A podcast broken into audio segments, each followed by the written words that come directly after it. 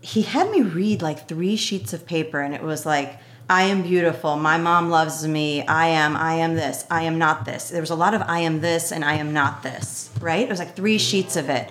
And he had me read it four, three times through. And it, so all of a sudden, I'm reading these sheets, three sheets, a bunch of little I am beautiful, I am amazing, I am uh, I'm okay with being number one. It said I am okay with being number one.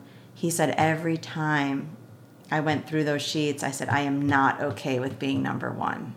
And I put the word not in there because the sheets goofed you up. There was like nots and ams mm-hmm. and and it wasn't there. And I would put the word not there. And he's like, did you notice that? And I was like, no.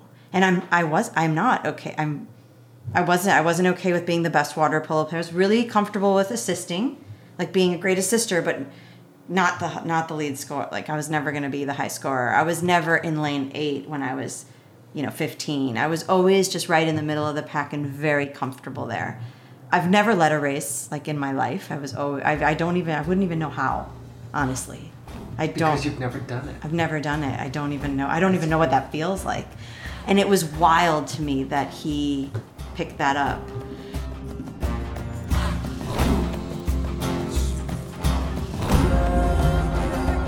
That was Marianne Lekas, and this is the Yogi Triathlete Podcast. Welcome back to the Y T P, episode eighty-two. I'm Jess, your host, and along with my co-founder and co-host B J, we are the nerve center of Yogi Triathlete Holistic Performance. But it goes far beyond B J and I because Y T has grown into a global community of like-minded badasses, athletes, non-athletes, Olympians, world-renowned coaches, entrepreneurs, doctors, vegan crusaders, and authors. We are all on a mission to create a better world, and this mission starts within ourselves. There is a common thread amongst all of us, and because of that, there is no way that we can improve ourselves and not have it impact every being on this earth. This community represents strength and power, and not in a selfish desire sort of way, but in a way that is for the good of all, the planet, the people, and the animals.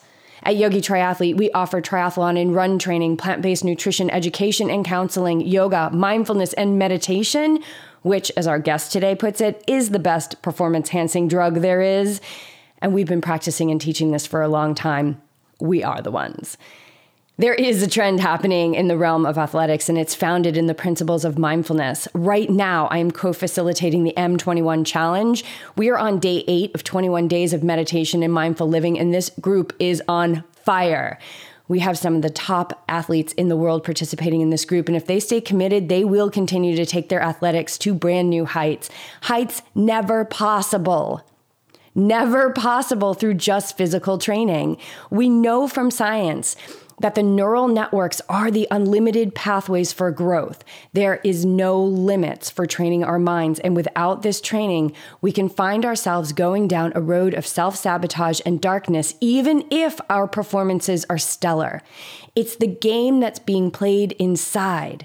It's that one, the only one, that counts. I am so incredibly honored to be bringing you guys part one of our epic conversation with Marianne Lekas today, a woman who is intimately familiar with being one of the best in the world and also the toll that a poor mental game can take. Despite training and keeping up with the best in triathlon and hearing their support of her greatness, she never fully believed in herself. Living a life in comparison to others, Marianne constantly bashed herself around her unworthiness to achieve athletic greatness. Marianne was her own victimizer, and the ill effects of her hurtful mindset led to not one, but several deep rock bottoms that forever changed the course of her life. Marianne's story is mired in chronic pain, suffering, and many moments of complete hopelessness. This natural-born athlete shares with us her story. She takes us down the road of her secret life and opens up about her darkest moments and how she learned to live again. This is the first time that Marianne is sharing her story in this level of detail. And for many who are listening who knew Marianne during her competitive triathlon days leading into the Olympics, will be getting a look behind the curtain they never knew existed. As for the rest of us, I expect a listening experience at its completion that is nothing less than jaw-dropping. In today's episode, the first part of our conversation, we follow Marianne's story from her entry point to the pool as a child to competitive water polo team leader while earning her degree at Indiana University to Greece, where she lived and trained in preparation for the two thousand four Olympics. She raced on the E T U I T U circuit as a professional triathlete, landing on the podium three times. An extreme training regimen paired with extreme dieting left Marianne with a major injury just months before the Olympics, followed by a dangerous staph infection mere weeks before her competition. Her coach came to her and presented her her only hope for Olympic glory, a decision that was a character-defining choice. We see the divine design of her path and the struggles that continued to show up for her within her own mind. Her belief in herself came from the outside, from those around her who happened to be world champions and other professional triathletes. But despite their discerning opinion around Marianne's athletic potential, her own support of herself was always short-lived. We leave on a bit of a cliffhanger post-Olympics, and I promise you the second half of this conversation is one that will be hard to believe if you weren't actually hearing it yourself. So remain patient for part two, coming next week. We serendipitously met Marianne and her husband, Tommy, who also joins us for the conversation today, while volunteering at the Superfrog seventy point three here in San Diego back in September. Over the course of a few hours, we found ourselves bearing our souls to one another, opening up our closets and letting the skeletons drop out. It was a bond that felt relieving, like we had waited all these years just to connect in person. Tommy is a sports psychologist and mindset training specialist who I consider to be Marianne's angel on earth. These two will certainly be in our lives for the remainder of our time here in this Earth School. Marianne works for two X U, and I'm excited to say that she has welcomed B J and I into the two X U family as brand ambassadors. And all I have to say is that training in their M C S tights have been game changers for my running and the ability to load my legs.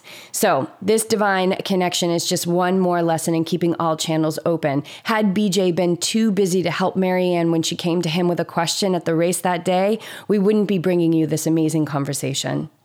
There are a few F-bombs and such throughout the conversation, and I know many of you listen with kids in the car, so you can decide how you want to navigate that. But the delivery of story in full authenticity is our commitment, and Marianne certainly delivers with massive generosity. The ultimate lesson here for all of us is one of self-love. So many of us, including Marianne, are so generous with our hearts. But the true challenge is turning that love inward to be in full reception of our own divine affection. I'm not quite sure where else to go with this intro other than directly into our conversation with the lovely, inspiring, honest, and beautiful woman that I am so honored to call a friend, Marianne Lekas. So here we are. Yeah, thank this you. This has been a long time coming, but not that long no. of a time coming. Oh, when I found uh, B J on the beach. Excuse me. Yeah, so that, Are you busy? That was pretty funny. Like... volunteering at Superfrog. You were so official, though. You were wearing that tag. I knew you were somebody important there. Yeah, and I was running back to come back to get you, because to switch off, and you you said, uh, are you Excuse in a, me? Yeah, are you in a hurry? Or? Are you in a hurry? Because you were jogging up the beach. Of course he's in a hurry. He's jogging up the beach. And you were so polite. You're like, no. And I was like, oh, great. Can you help me find my husband who's racing? I don't know where, where you were in the race, and we were trying to, Jula and I were trying to not miss you, mm-hmm. and B J somehow was like, app. He will be passing by yeah, in I'm nine like, minutes. Let's check up. Let's take the app, pick up the app, and see where your friend is right now. Because I don't know why I wouldn't download the app. I'm so app averse. I'm like, oh, another app. Oh no, that's me. Yeah, like I'll download it. Like, like if I see a like Messenger, it's like you got to download the app. I'm like, oh mother. Yeah. So I'll download it, and then I'll be like. I'll delete it right after I get the message. Yes, you I know, have the same. I just what don't. Is that? I don't know. I like the cleanliness. I don't, and I don't Judgment. Like being told that I have to do something. Yeah. So I was app averse on the day my husband's racing his first half Ironman. I don't even have the app, and I'm like asking random strangers where he is. Have you seen my husband? But it was, no, there's about a thousand people here. We don't know who he is. But it's perfect. That's how the universe works. Like you were drawn over to B J. I mean, who wouldn't be? And um, yeah. and then you came back to the booth and you were just like, I just, those people over there, I just met them and really, really, like, we're going to be connected with them. And now here you are in our sweet little podcast studio, crash, crash pad slash home. Cacao. Cacao. Cacao. Haven. Cacao yeah. Haven. Yes. Yeah, we got him on the cacao, so we're gonna, which open. We're realizing is our way into people's hearts. To, thank you, Nola. Yes, podcast. Did we get what, it three or something? Yeah, our friend Nola. That's who we get it from. But uh, so Clark, that's enough. Thank you. So you guys are down here. For, you you live up in north of L A in Thousand Oaks, which feels very. Is that very like? Fam- Why do I feel like that's really like family? It's where like, L A people, when they first like want to leave from Venice or Santa Monica, and they had their first one kid. Now they've got two. They're like, oh, we need a yard, so, so they, they moved to Thousand, to Thousand Oaks. Oaks or Westlake Village. But we moved there because he's uh, Tommy here is a huge cyclist or now triathlete, but started in cycling.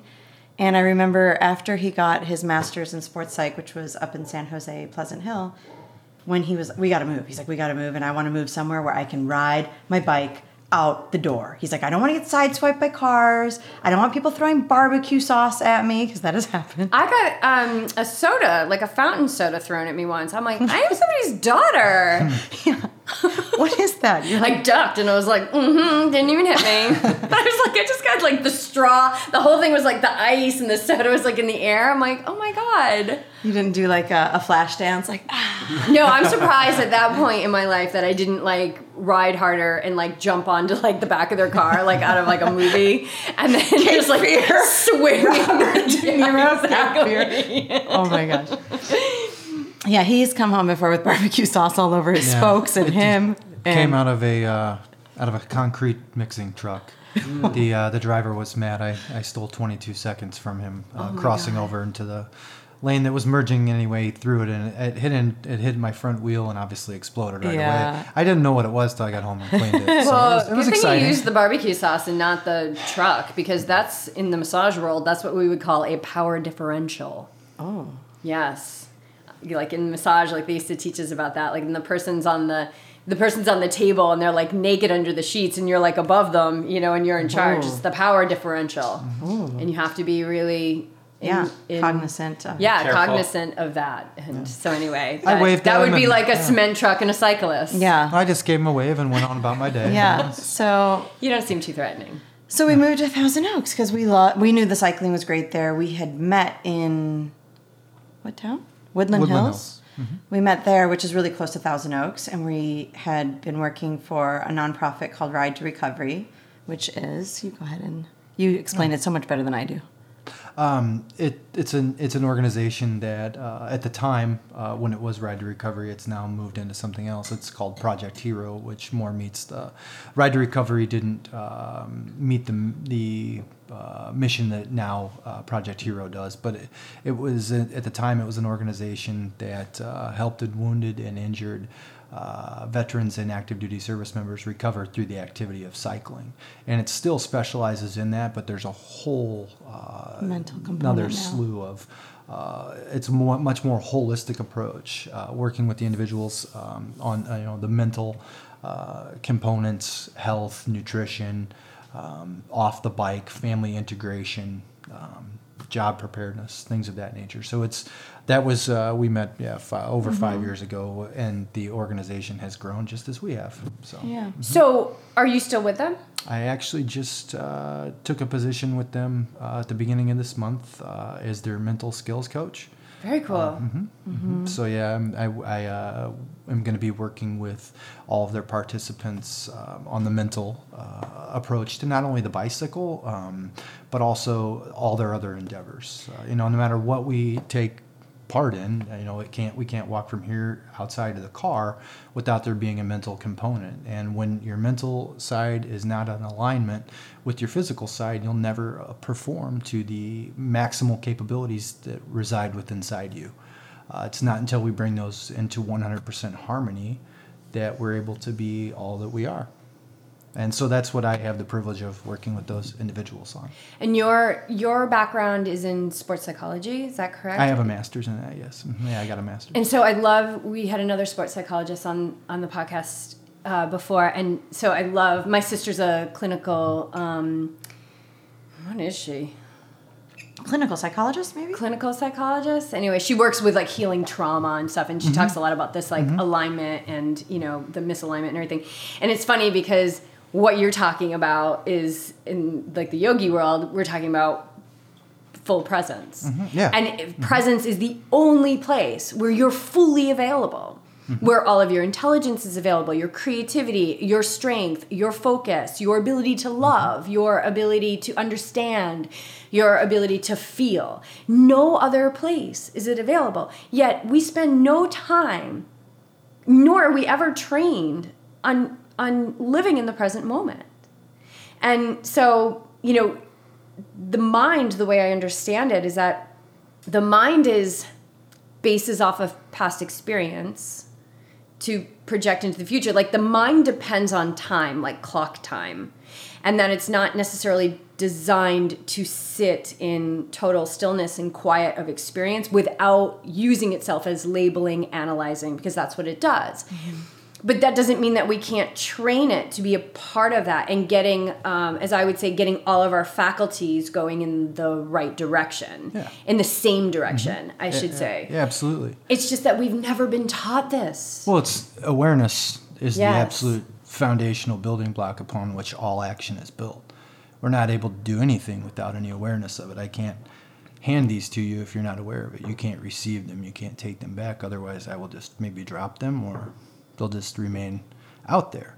So it begins with the awareness, and most people don't understand that awareness to, or how to access it or develop it maybe. Yes. And it's once we develop that awareness that we then have the ability to train our mental skills just as we do the physical, because we didn't get on the bike and make it from here to Los Angeles, you know, the very first time we rode. Or maybe we did, but it was very, very painful. It's not as efficient as it maybe is five years down the road.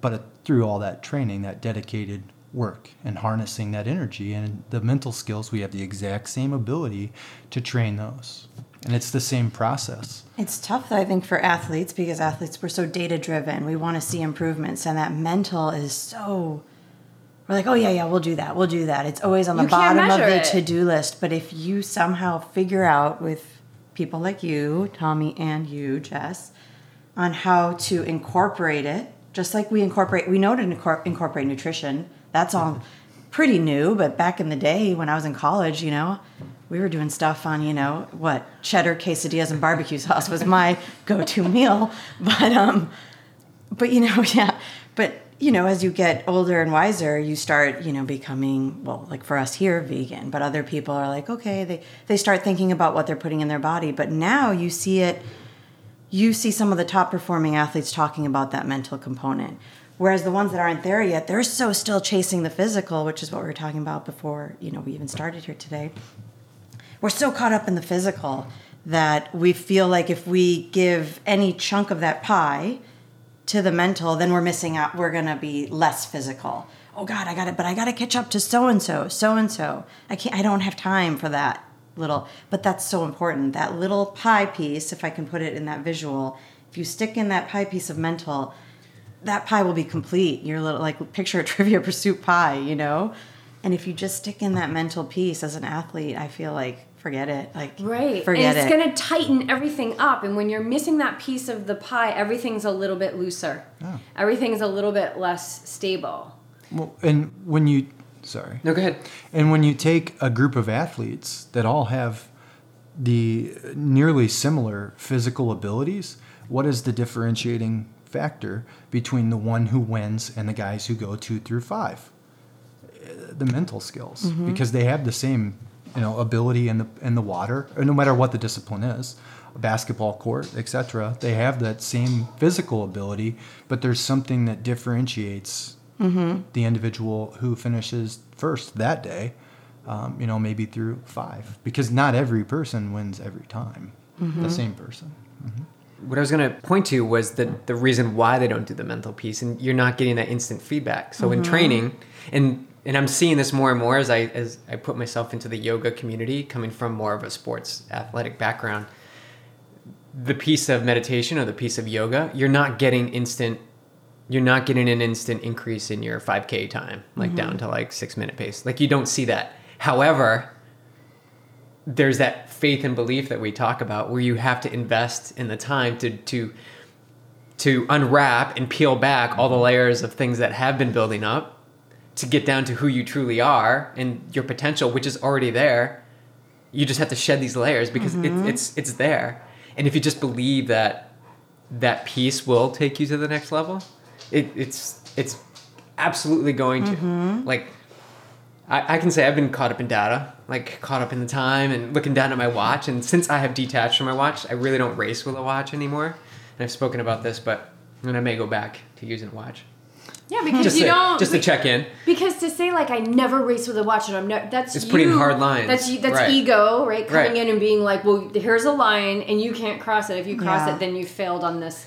But right. it's like no, but I'm, screw I'm all being, that. I'm being absolutely present in who I am as an athlete today, not who I am two weeks mm-hmm. ago or mm-hmm. two years ago. It's like who am I today and how can I best prepare for the race I'm approaching mm-hmm. in two weeks? Like mm-hmm. that's what I want to be, and getting into that mindset is the component, because if you go to a race, pre-race talk or whatever, you look around mm-hmm. and you see all the nervous oh faces God. And like whatever the sport is, you're just, you, people are like freaking out and they have all these crazy questions and just like, you should be calm. Like these are the things you, you if you have confidence and you've taken the time to mentally prepare and physically prepare mm-hmm. and you know your capabilities and you have unwaver, unwavering faith and belief in yourself, then all that other stuff is just noise, right? Absolutely. And, and, and it's just feeding. It just wants mm-hmm. you. It's like, yeah. it, it wants you to come in. It's like, yeah, there's doubt. Like, you're, oh, not, yeah. you're not a good enough swimmer, right? I Oh, God, I have like a tightness in my chest because you're like literally describing me right now and I'm having P T S D of the days of racing. I'm like, oh, my God, that was me. All right, well, was, let's, you know what? Let's dive into you. Yeah. Let's just dive into you. You got enough in. Cacao in you? I got, my heart is open. I got the crunchy little cacao nibs here from Nori. Nori's her name? Nola. Nola. Nola. Yeah. Thank you, Nola. My heart is open to you.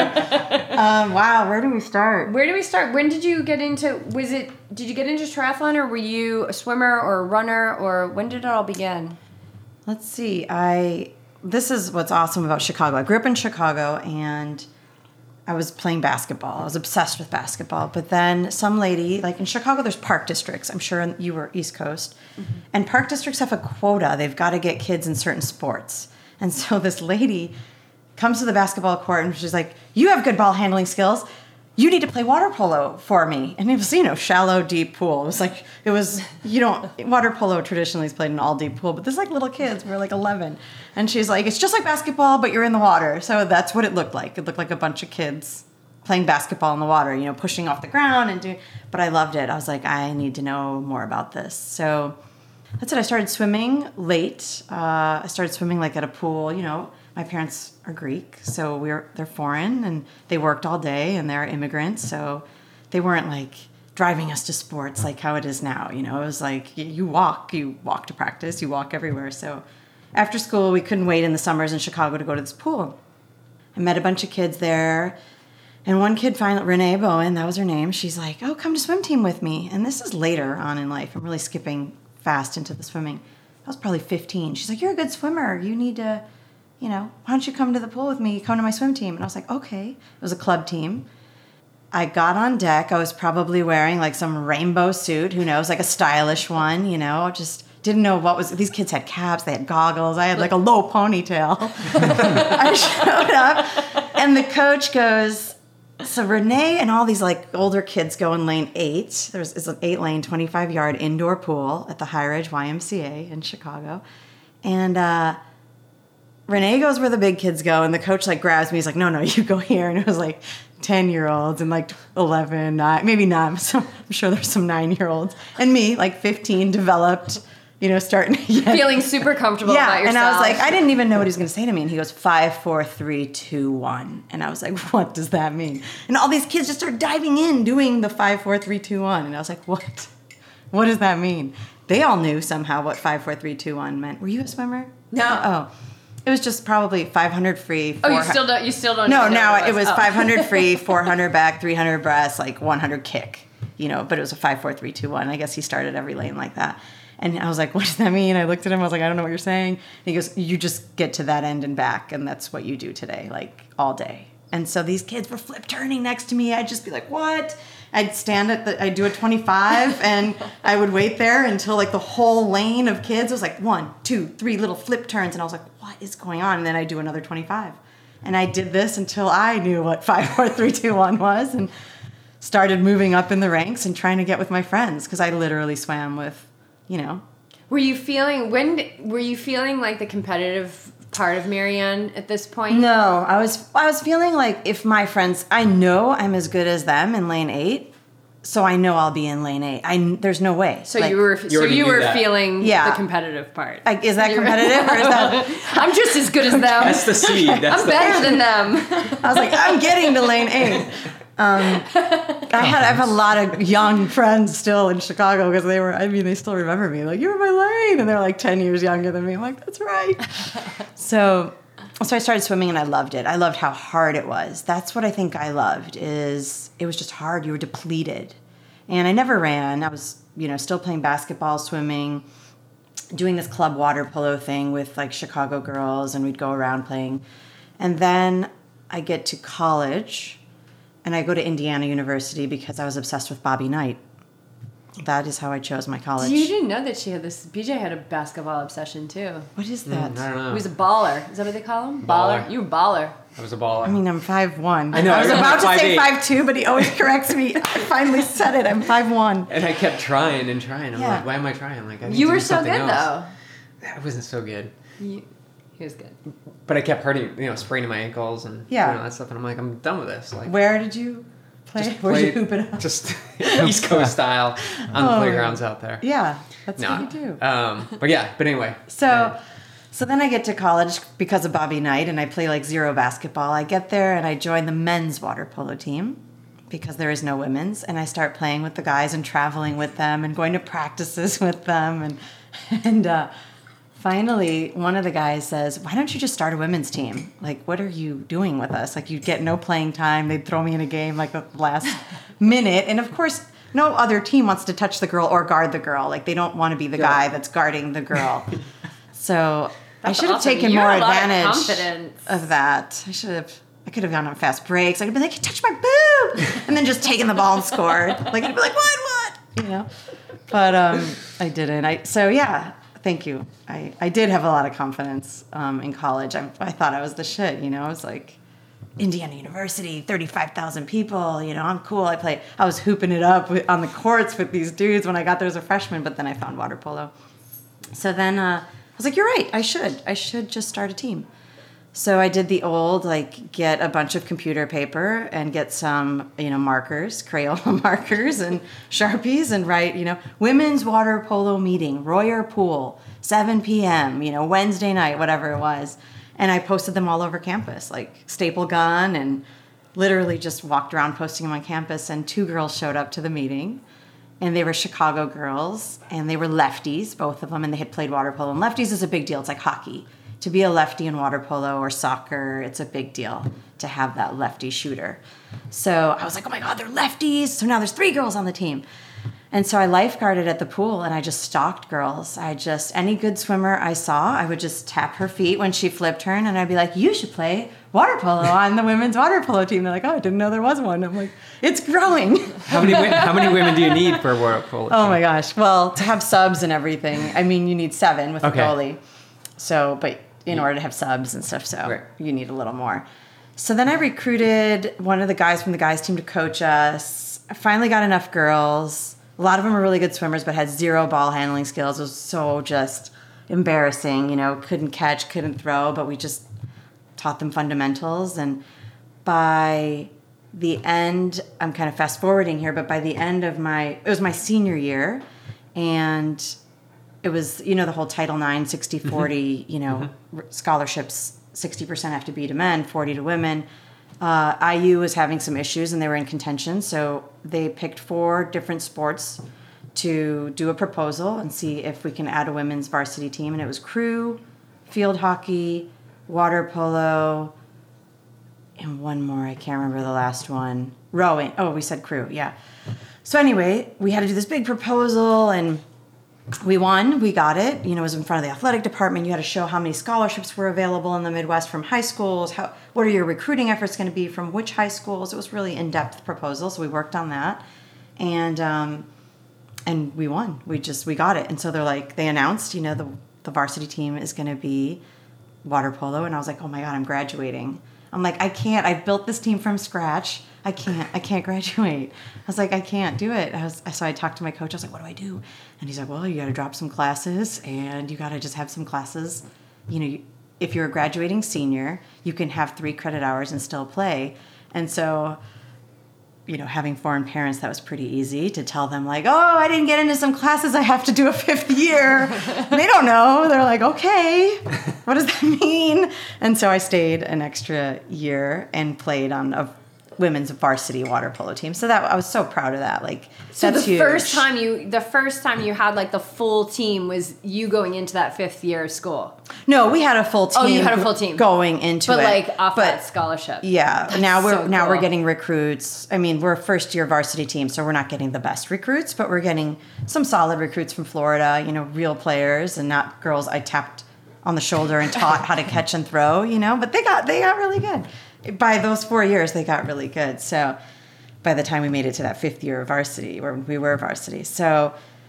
Yeah, it was it was amazing. I mean, we played U C S D, we played U S C, we played, I'll never forget the names. Like, I mean, we're in the Midwest and we're going out here every weekend. We played Pomona Mud Scripts and Banana Slugs, whoever these, I just remember the, the mat. I was like, what are these names? And I was obsessed with California because we were always coming out here. I'm like, I've got to, I've got to get out there. I love California. So in these water polo years, I also picked up cycling, which, have you guys seen Breaking Away? Yeah. Yes. I use huge. It's a cycling school. It's known for that. So. Oh, that's right. Yeah, I was Indiana. Yeah, I raced the Little five hundred. We won. My team won twice, two years in a row. So that was huge. It was a big deal. So I, was, I became a cyclist and a water polo player. And I was a really strong cyclist. Um, water polo, I was really good. I wasn't the best on the team. Oh, he He, I was a very good stealer. I had strong, strong legs from cycling, like ginormous leg muscles.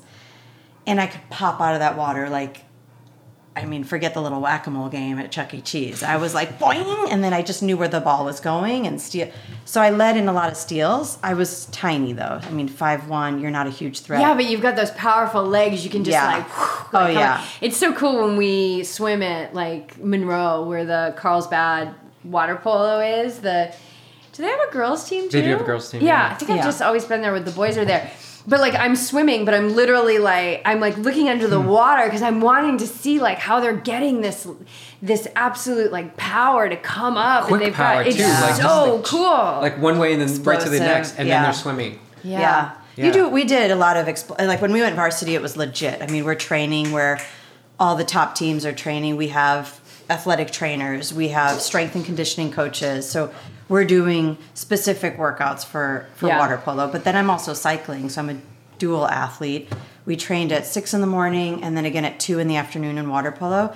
And then water polo would get out at four and I'd go to the, I'd go ride at five p.m. So I don't know when I really did homework. I think I was that girl that had the, like the number two pencil behind her ear and I was like, I'm so cool. I'm just going to take the test. You know, but I paid attention. I went to class, I paid attention, but I can't say. But you weren't taking, were priority. You, were you taking, but you weren't taking a ton of credits.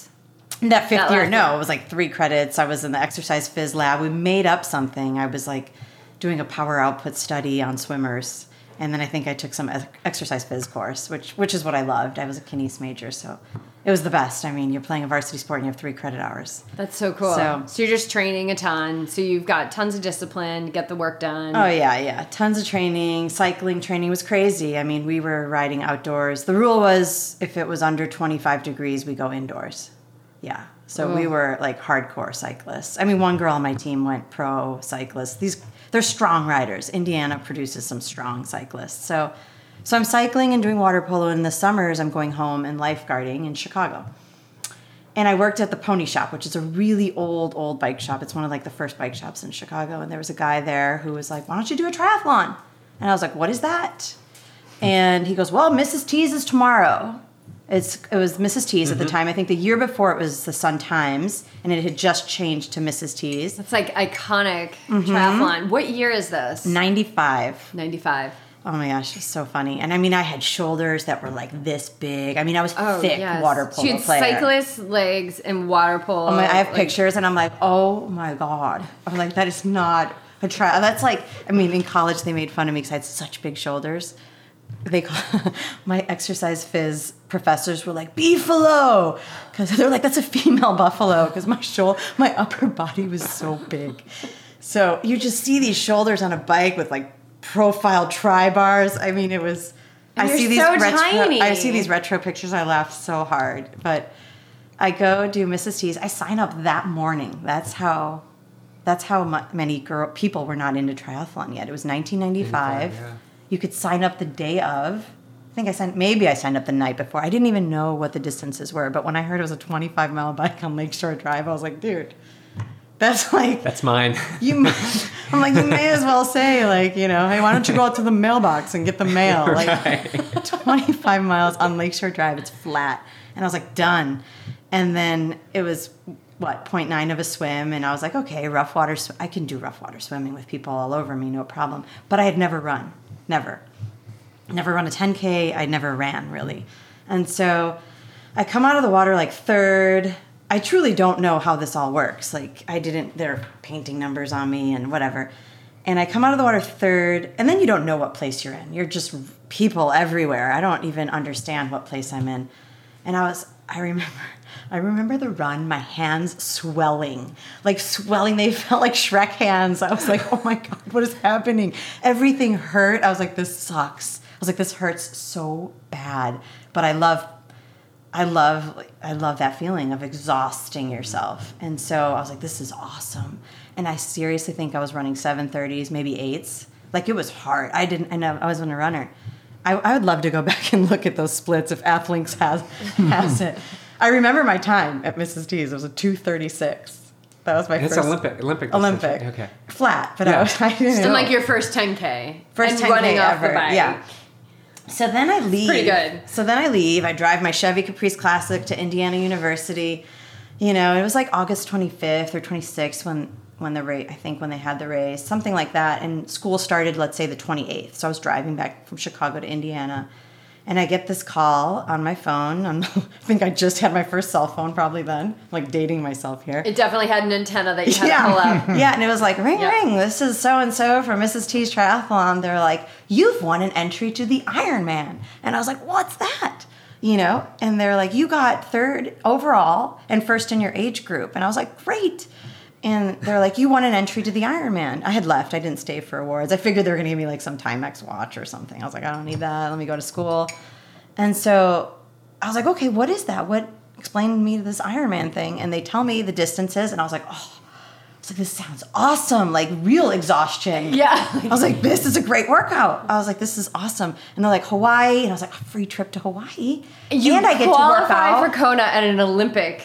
For my first Olympic. I love it. And it's not even an Ironman event. Like, yeah, so much has changed. So much, so much has changed. So I have no idea what this is. And then I'm like, I'm down. Because I thought they were going to give me a free ticket to Hawaii. I thought... I, I was, roll out the red carpet. An all-inclusive five nights. Yeah, I was like, what is that? Not naive service? At all. Not in college. Not the Price is Right, girlfriend. Do you guys have cheddar, tortilla, and salsa? So I could have my, my quesadillas while I'm at the hotel. So, um... they're like, I was like, so let me get this straight. You know, I was on the phone. I was trying to get the logistics down. I was like, so all, how does this work? And they're like, I was like, you guys pay for this all. They're like, no. I'm like, er, record scratch. I was like, dude, I can't even get my parents to pay my rent right now because that's, you know, you're in college. You're supposed to have money to pay your rent, lifeguarding, but you don't, you know. You've been uh, buying too much, uh, you know. Quesadillas. Quesadillas. Spending your money at Kroger. And so um, I'm like, yeah, I can't do this. Like, what? How much does that cost? Like, round trip back with the race entry, which was probably only like maybe three hundred then, maybe less. Yeah. I don't know. A trip to Hawaii. I don't know. But I was like, done. Sorry. No. Give it to the next person. Whatever you guys do. I just hung up the phone. Really had no clue or cared what Ironman was at that point. I was back into my little world of water polo and cycling. So that's like the beginnings of my love for triathlon. Missus T's, pierogies, which were delicious. Post-race, too, by the way. we That was probably about the time that we had an event that was sponsored by Missus T's. And I ate the first one, and I was like, oh, it's awesome. And then I ate, like, the one hundred fiftieth one in one weekend. And I was like, I am so sick. I can never. And there was, like, the I had, like, I was on, like, a forty-eight hour Missus T's pierogies binge, and then never again. What happened to Missus Life. T's? That's probably what happened, is that people ate them, binged on them, and then was like, I can never eat another one again. Oh, my God. So good they put themselves out of business. I think they did. Yep. Missus So, T's. All right. So you go and you finish out the, the fifth year. And then what happens after that? Because now you're like, you're back, you're in triathlon, right? I'm in triathlon. I start doing more. I'm doing like the Eagle Creek series in um, Indiana. I'm doing those. I don't know if you know the Eagle Creek series. Mm-hmm. Those are pretty popular ones. I think they're they're still around.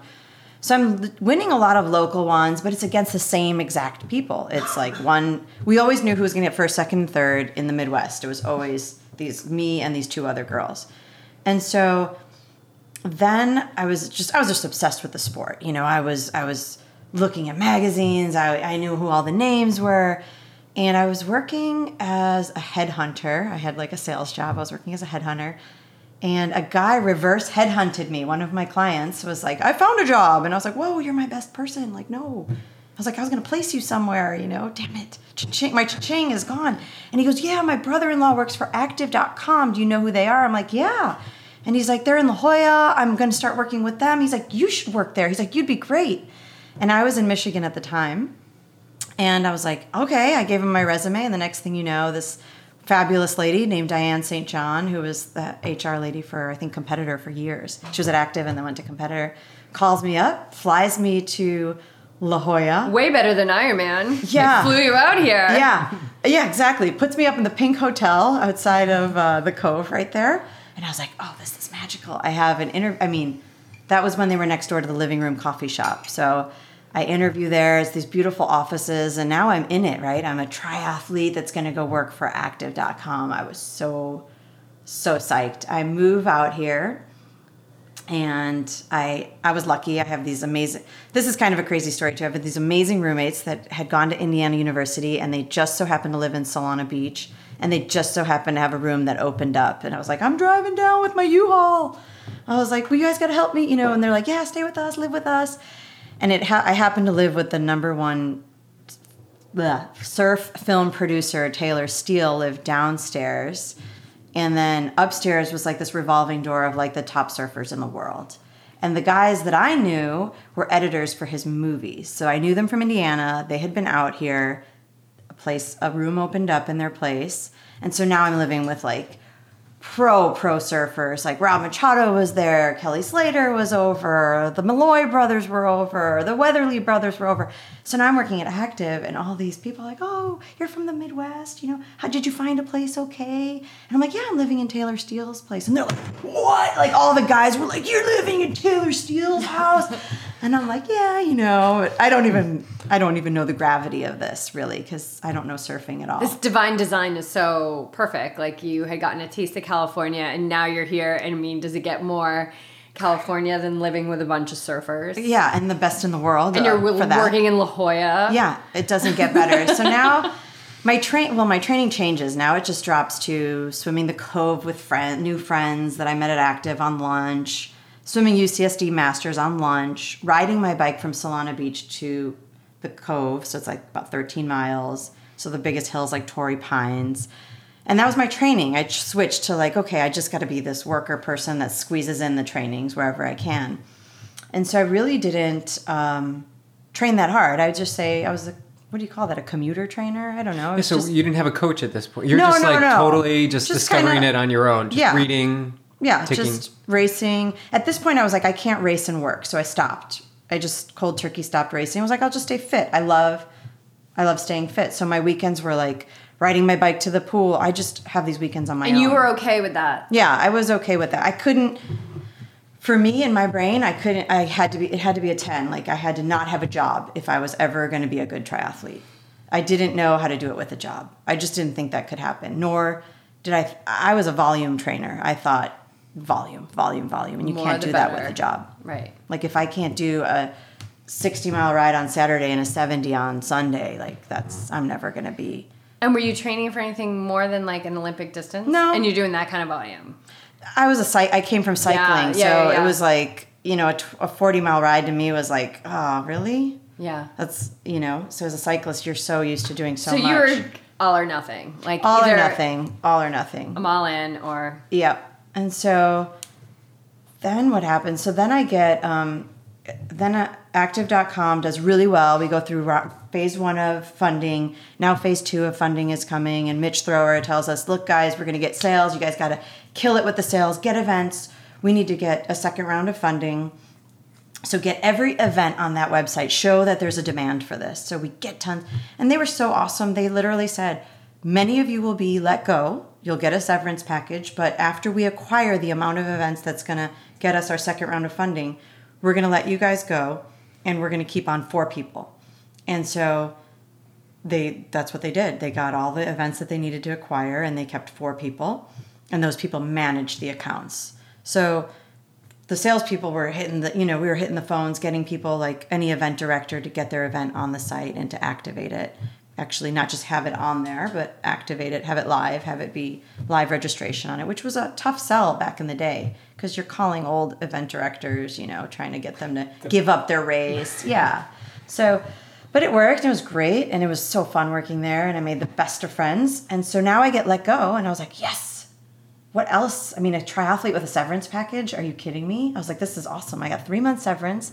I'm going to train my ass off and I'll do some races. And so I'm training with U C S D Masters. You know, I'm meeting, at the time, Jessie Stensland. You guys might know her. Mm-hmm. Um, Giuliano Terrell. Kawe, who now has Bar- Barnana. Kawe owns oh, Barnana. Oh, yeah. I love Barnana. Yeah. yeah. Um, and these are, you know, all the old school people. Mm-hmm. P T, all these people were swimming in Lane One. And mm-hmm. uh, Greg, what's his name? Oh, man, where does he work now? I don't know. But they're all fast swimmers, and I looked up to them. I was like in lane four, like the one thirty lane or something, you know, the one thirty send-off lane.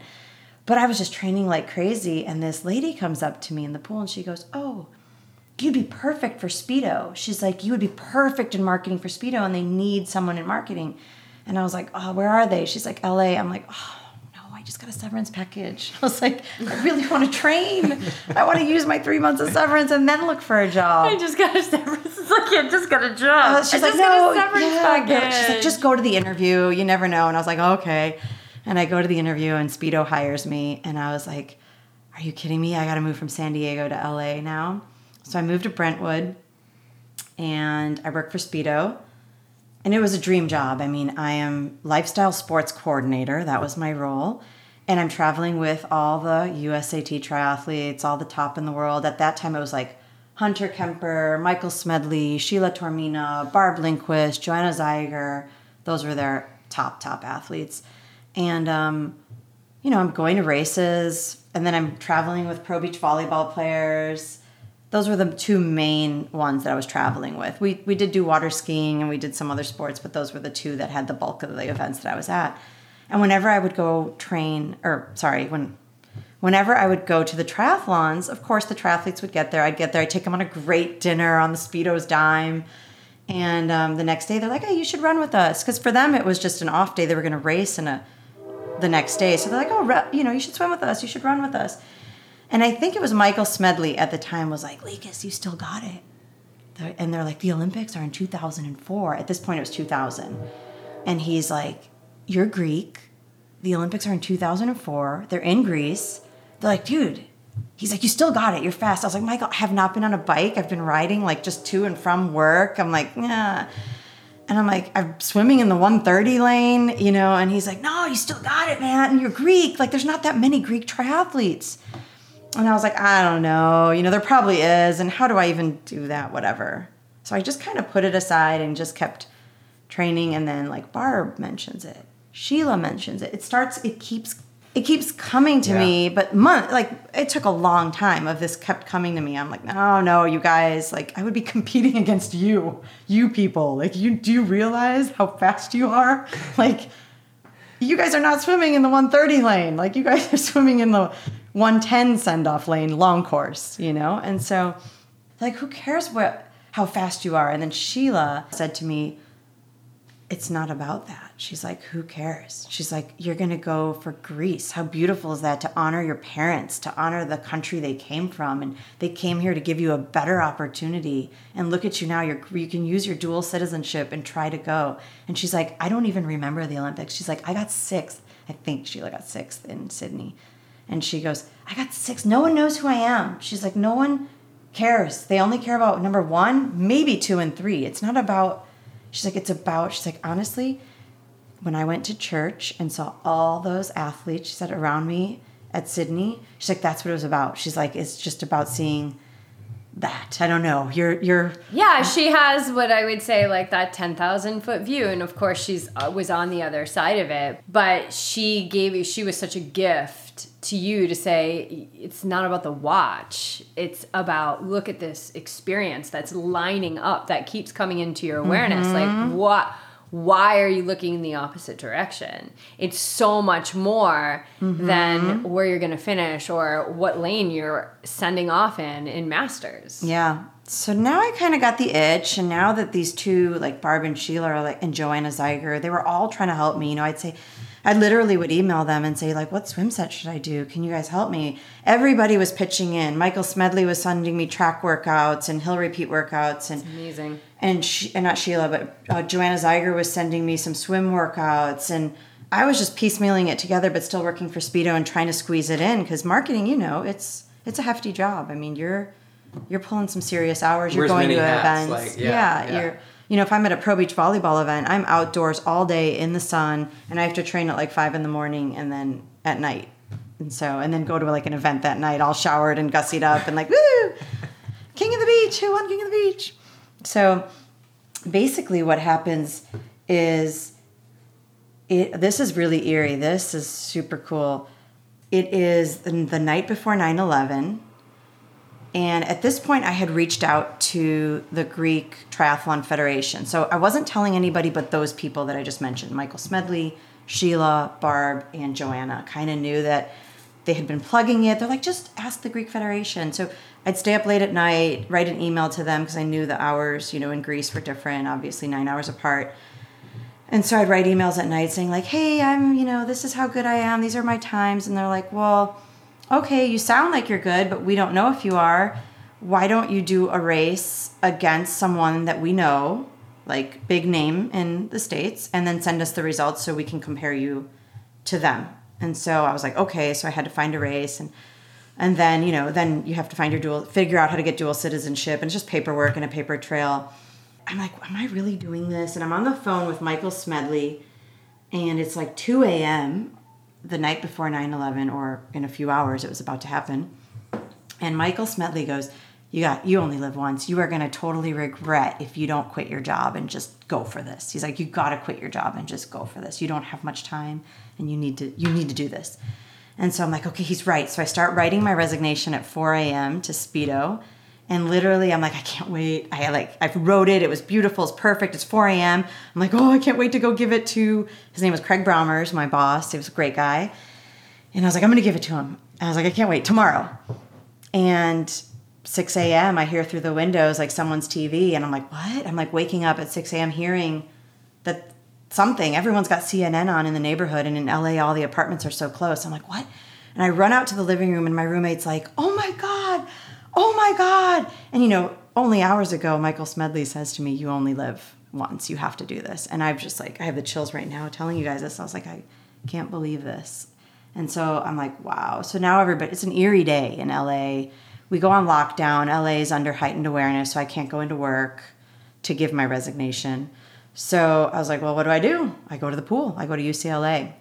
The only person swimming that day in the pool, I mean, no one was out. And if people were out, it was like they were driving and you could see people in the cars or giving each other that that head nod, like we were all going through something. It was such an eerie day.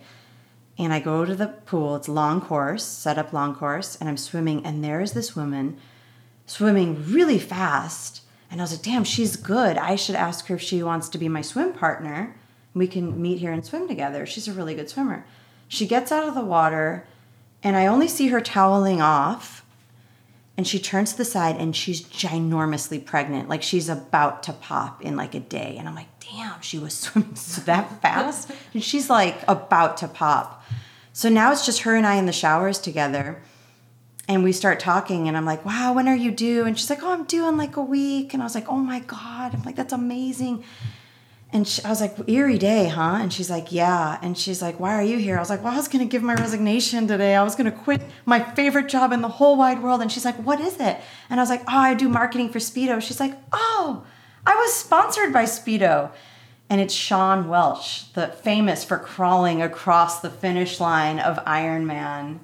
I don't know which Ironman, uh, Dave Welsh's wife. Like, oh, yeah, yeah. And I'm like, are you like the Shawn Welch? Like Dave, uh, Greg Welch. Greg. Oh, Greg God, Welch. Sorry. I was thinking Dave's. Sorry. Scott. Scott. Yeah, all those guys. The, the, and she's, I'm like, the Shawn Welch? And she's like, yeah, here's my number. And then I told her what I was about to do. She's like, oh, honey, you have to do it. She's like, you have to do it. She's like, if you need help, my husband will help you. He'll coach you.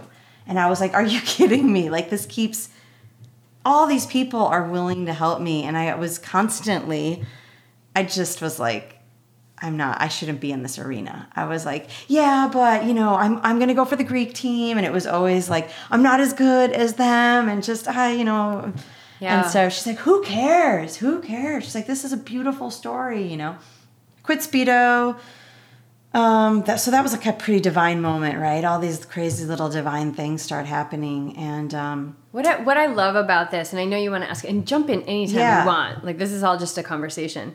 But what I love about what you're showing everyone is that nobody cares about your stupid times. I like was, they just like yeah. were like, go for it, you know? Like nobody cared. Like, oh, well, she's not good enough. They were coming to you. Like you were good enough. But like we still do that. Like, oh, it's just the Greek team. Like, oh, I just raced sprints. I don't do what you yeah. do. It's like, stop. Everyone, everyone who's listening to this, stop. Yeah. Dulling yourself. I like that, right. And that's ego, right? That's ego because the ego wants to push you down. That's the ego energy. It just wants to push you down. It wants to separate you. I'm not as good. It's only the Greek team. It's not the U S team and all this other stuff. But I love what, what I'm feeling from this is like all these super high level, amazing athletes are like, just want you to succeed yeah. and to go for it and to see, uh, to see you have this experience. And nobody's saying that it's gotta look a certain way, but you gotta go for it. It's honestly, I felt, and you guys are gonna understand this, it's like I felt like I was gonna fail, and I felt like they were so much better than me, and I didn't want them to think that I thought I was as good as them. So it's kind of like saying, oh, I didn't study for the test, because you because you didn't. You're giving yourself an out already. You give, that's what I wanted. That's it. Yeah. You're giving yeah, yourself sabotage. An out. Right. Well, what what I mean, I haven't really ever heard the story told in this entire, and it's an entirety. Yeah. Um, from the eleven-year-old who got in the pool with the, or fifteen-year-old who got in the pool with the eleven-year-olds. And what, hearing it, you know, in this fashion, you knew at that point at fifteen, swimming at the eleven-year-olds, you were just as good as everybody all the way down in lane eight, and there was that constant confidence throughout everything you did it. To a certain point in your life, entering uh, triathlon, having never run before. What do, what do you think happened to change that outlook, to suddenly go from never being intimidated by any situation you found yourself in to being intimidated by some people that you were now working to support? I feel like the eleven-year-old at the pool, though the people in lane eight were attainable, I did not feel like the people mentioned on the that I just mentioned, Barb, and I didn't feel like they were attainable. They were just like so pro. Like if you gave me like, oh, be a top age grouper, I just didn't. I, I didn't. I didn't think it was attainable. Like, what made you feel that way though? I don't know. I just did. I don't know. I don't know. Well, I'll I'll tell you guys. I'll lead into another story because when I started training, I went back to home to Chicago. I quit Speedo. I was like, okay, I need to go home and save some money. And I need to train with fast swimmers. So I approach another swim team, Evanston High School, known to be the best swimmers in Illinois.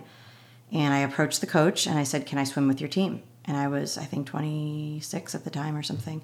I said, can I swim with you? Or twenty-eight. I said, can I swim with your team? And he goes, yeah, but just don't like get in the way. And I'm not going to coach you. Just keep up. And so he let me come to practices, and he and this was this is a high school team? High school team. And they're that good. They're that good. They're kind of like North Coast Aquatics used to be. I don't know. I haven't lived here in a long time, and I know North Coast over at the J C C was like, they're a solid team. Like, yeah, they're d- fast. The, the kid athletes here, I told you like about the campus up the road for their high school. I mean, the, the athletes here, the kids are insane. Yeah. yeah. Yeah. So he let me swim with them, and it was every day. It was like, you know, just keep up, just keep up. And it, I was back.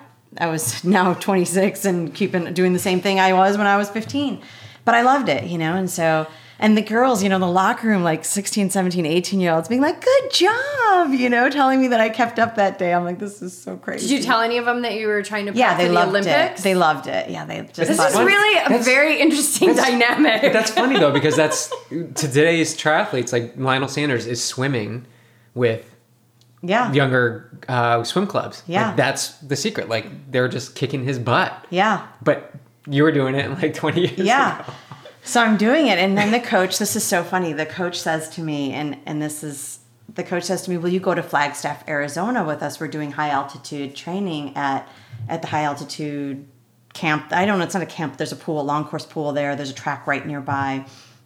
And uh, he's like, I need a chaperone to drive the car. I need two vans, and you're of age to drive one of the vans. You better come along. He's like, you might as well I earn need, your keep. Like, I need an assist. Yeah, it was totally earn your keep. And so he's he brings me to the, in his high altitude, we're swimming. He's like, we're going to swim twice a day, but I know you want to ride and run too, so you can do both practices, or you can do one of them, but just be here. Just here's the schedule, and just make sure the van is where it needs to be.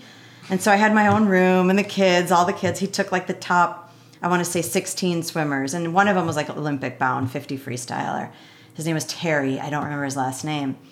But every day I'm swimming with them and I'm like, oh my God, this is so freaking hard. I mean, it was long course. It was altitude. Olympians were there. Other Olympians like sw- using that pool. And nearby there was a natural grocery store. And you're going to, I don't, I have told you bits and pieces of the story, but you're going to love this. And I go in there every day to get like almond butter and peanut butter from the little grinding thing and just put it on my like Ezekiel toast because I got, I'm no longer eating the, the cheddar tortilla and huh. barbecue sauce or salsa, either or. And um, I walk in and there's this like meat, like skinny, I want to say like one hundred twenty-five pound, five foot seven dude that looked like he was just emaciated standing behind a little like table, like a little sampling table. And I'm always polite to those people because I know like they just want someone to come to their table and talk to them, you know? And I'm like, oh, what do you do? And he's like, oh, I do um, kinesiology. He's like muscle testing and and sports psychology. And I was like, oh, what's that? And he's like, well, what are you here for? He's like, I see you coming in here with kids every day and getting your almond butter. And I've been here for like three days and I've seen you come by. And I was like, yeah, I'm just here. I'm trying to go to the Olympics and I'm swimming with these kids, but they're way faster than me. And I'm just trying to keep up with them and get faster so I can just go to the Olympics, hopefully. And he's like, I'm like, but for the Greek team, for the Greek team, not for the U S A team. That's how I was with him. And he's like, why are you not as fast as them? And I was so pissed because he was so skinny and looked like he never did a sport in his life. And I'm like, well, they've been swimming since they were like two or five. And I started when I was fifteen and he's like, staring at me like so, and I'm and he's like, what do they have that you don't have? And I was like, this mother effer. And I was like, well, they have a lot of experience and they their body's like really, you know, in aligned with the water and they have a synesthesia oh, for bullshit, it. Bullshit, girl. Exactly. And he that's go- part of your narrative. Yeah, and he goes to give yourself that out. Yes, to- yes. Set yourself up. Oh. And then he goes, so you want to go to, he's like, let me get this straight. You want to go to the Olympics. You're swimming with kids that are way faster than you. What, what don't you have? Like, does your heart work? And I was like, yeah. He's like, you have two arms and two legs as far as I can see. He's like, what else do you need to swim? I was like, well, lungs. And he's like, you have lungs? And there's nothing wrong with your lungs. I was like, no. And he's like, yeah, I don't, what don't you have that, that they don't? And I was like, oh, man. I was calling like, you out. And then he just goes like this and he points to his mind. And I was like, who's this little guru? Yeah. And then he goes, so let me ask you another question. He's like, when you see yourself going to the Olympics, what do you see? And I was like, oh, my face lit up. I was like, I'm chasing Barb. I'm chasing Sheila. I'm like hyperventilating, chasing Joanna. And he's like, you don't see yourself on the podium, like leaning your head forward to accept a medal? And I was like, no. Like, that's ridiculous, dude. Like, no, like, you have no idea. I was I was just like, you have no idea how hard it is. And he's like, why would you even, like, you don't even see that? And I was like, no. And he goes, why don't you do a couple of sessions with me? You don't, and you don't pay me. If if you don't get faster in the pool while you're here with these kids, you don't pay me. But if you get faster, you pay me. And I was like, done. So I make a secret rendezvous with him. Who knows? I was like, oh, I'll come to your, your office. good chaperone that I am. I'm like going to a stranger's house. I tell no one. I tell no one because I think the coach would be like, you're going to a strange person's house. Like, he's probably more concerned if the van's going to get back the next day. You know, like he's just like, I need a second van here. But I go, and you're going to love this. And this probably is a long-winded way to answer the question you asked me five minutes ago or maybe seven minutes ago. He had me read like three sheets of paper, and it was like, I am beautiful. My mom loves me. I am, I am this. I am not this. There was a lot of I am this and I am not this, right? It was like three sheets of it. And he had me read it four, three times through. And it, so all of a sudden, I'm reading these sheets, three sheets, a bunch of little I am beautiful, I am amazing, I am uh, I'm okay with being number one. It said, I am okay with being number one. He said, every time I went through those sheets, I said, I am not okay with being number one. And I put the word not in there because the sheets goofed you up. There was like nots and ams mm-hmm. and and it wasn't there. And I would put the word not there. And he's like, did you notice that? And I was like, no. And I'm I was I'm not okay. I'm I wasn't I wasn't okay with being the best water polo player. I was really comfortable with assisting, like being a great assister, but not the not the lead scorer. Like I was never going to be the high scorer. I was never in lane eight when I was, you know, fifteen. I was always just right in the middle of the pack and very comfortable there. I've never led a race like in my life. I was always, I, I don't even, I wouldn't even know how, honestly. I don't. Because you've never done it. I've never done it. I don't even know. I don't even know what that feels like. And it was wild to me that he picked that up. And then he picked up some other stuff and we worked on it. It was like mother's guilt. He's like, he touched me here. He's like, oh, you have a lot of guilt. And and it was, it was, I was not doing what my mom believed in. My mom thought you get out of college, you get a job, and you make babies. And um, and then you have this beautiful life and you have a nice income and you have this beautiful family and you come home for Christmas and Thanksgiving. And I was going against what mom wanted. And maybe a piece of that is that I'm... I'm going against that. I'm going for this, which is like, oh my God, more than I could ever dream of. But I'm not fully going to succeed here. So mom can look at it and say, see, she went the other way and she failed. Yep. It's like that whole loop, right? Of whatever mom says is true. And yeah. Kids live their parents' truth because parents don't lie to their kids. So you believe what your parents yeah. believe. I've read that or heard that. I think Oprah did a whole special on it. And um, it's crazy. It's so crazy. I was like living in this guilt world of going against what my mom wanted. But anyway, he picked up on that. And then we did some visualization. He goes, have you ever seen yourself swim perfectly? And I was like, I was like, no, dude, I don't swim perfectly. And he goes, okay, have you seen someone else swim perfectly? And I was like, yeah. He goes, who? I go, Terry, and I, that boy. And he's like, okay, can you see it? And I was like, oh, I yeah, totally can see it. He's like, can you see yourself doing what Terry does? I was like, oh, yeah. And I'm like, oh, yeah, high elbow, fingertip drop, like just smooth, like sleek, perfect in the water. And he's like, okay. And then he had me listen to some C D at night. And then he's told me when I go to the pool the next day, for a second before I dive in, see myself swimming like Terry. And then just get in and do what I have to do. Don't think about it anymore. And that day was like an aerobic threshold day. And I kept up. None of the kids passed me. They couldn't believe it. The coach does not give a compliment, and nor does he give one to me ever, because I'm not one of his athletes. I'm just there to drive the van. And that night at dinner, the coach walked up to me and goes, what did you do overnight? He's like, you swam beautifully today. He's like, your elbows were high. You weren't swooping your one arm. You were breathing on each side. He's like, what did you do? And I was like, I wasn't about to tell him. I went to the stranger's house. I met him at the co-op. So I just went to him again and again. And that was my first dose of sports psychology, kinesiology. And I paid him because the honor system, it was like seventy-five bucks a pop. A lot of money back then for me. And that was it. I didn't believe I had the money for it, but I it worked. It worked. Immediately worked. Visualization, belief in self, breaking down. Were you down. Seeing that it was your mind, like the power of your mind? Or were you seeing like, oh, it was just these exercises that this guy had me do? Or did it stick with you? Like, Did you see, was it clear to you that it was it was your mind, it was your belief system and the visualization that you had that allowed you to swim that way? I didn't. I think my mind, I wasn't there yet. I didn't even understand that world. I was still physical, physical, physical. And I just, I really believed it was physical again. I keyed into the visualization part of it. I was, I was like, and that's another physical thing. I was like, oh, if you just do visualization, then you'll swim. But the whole belief in myself thing, and then I'm the I'm not okay with being number one. I didn't even know what to do with that mm. after him. I didn't know what to make of that. It's like giving me ingredients to make a salad and being like, what is this? I'm not going to put this in the salad. I don't even know what it is. So it went away. What were you going to say, babe? To actually wrap the visualization back to what we were talking about with the power of the mind, visualization is actually a really Uh, strong way to actually increase and improve our physical performance. Um, it's there's a functional equivalence theory, and basically um, some individuals conducted research, hooked in uh, someone up, multiple someone's up to uh, fMRI machines, had them perform an action, saw which areas of the brain illuminate, so they know that on that particular movement, that's the neural network that is being used.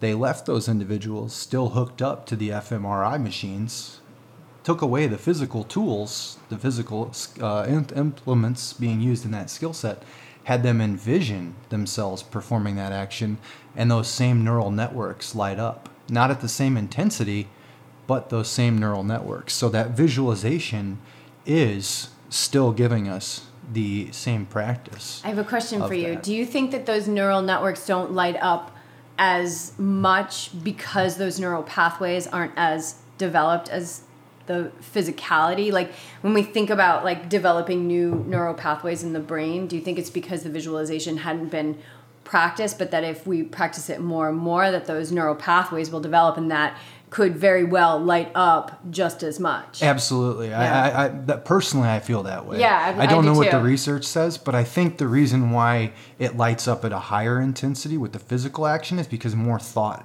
and directly has to go into what you're actually doing, mm-hmm. whereas it is a practice of that mental skill to build that visualization practice, mm-hmm. to, to, to get that so you're lighting it up at a higher intensity, subsequently making that practice, the visualization practice, that much more powerful. I wonder if there's been like long, like longer term studies on that to see like if you can increase Mm-hmm. like how those parts, how those neural networks light up. I, I yeah, would, if you can increase the intensity. Like, yeah, yeah, I would absolutely say that yes, that would happen. Yeah, mm-hmm. look for and, sure. And so we, I'll definitely I look into that. I've never thought about, hmm. but yeah, it's the functional equivalence theory, and uh, yeah, that would be interesting long-term studies uh, to see if with like dedicated practice of you know six months, nine months, a year, two years. Let's do it. Yeah, see, let's you do guys it. Collaboration. Yeah, let's you and I. Let's do a study. That'd be yeah. amazing. It was interesting. But yeah, I mean that just rounds back to the you know the mind. Yeah, know, and, yeah. And, yeah. I just well, you guys know I work for Two Times You, and, and I work in the ambassador program, and I was just working with a guy, an up and coming pro. He just got his pro card, Ironman seventy point three. Beautiful person. I won't name him just in case he doesn't want to be named.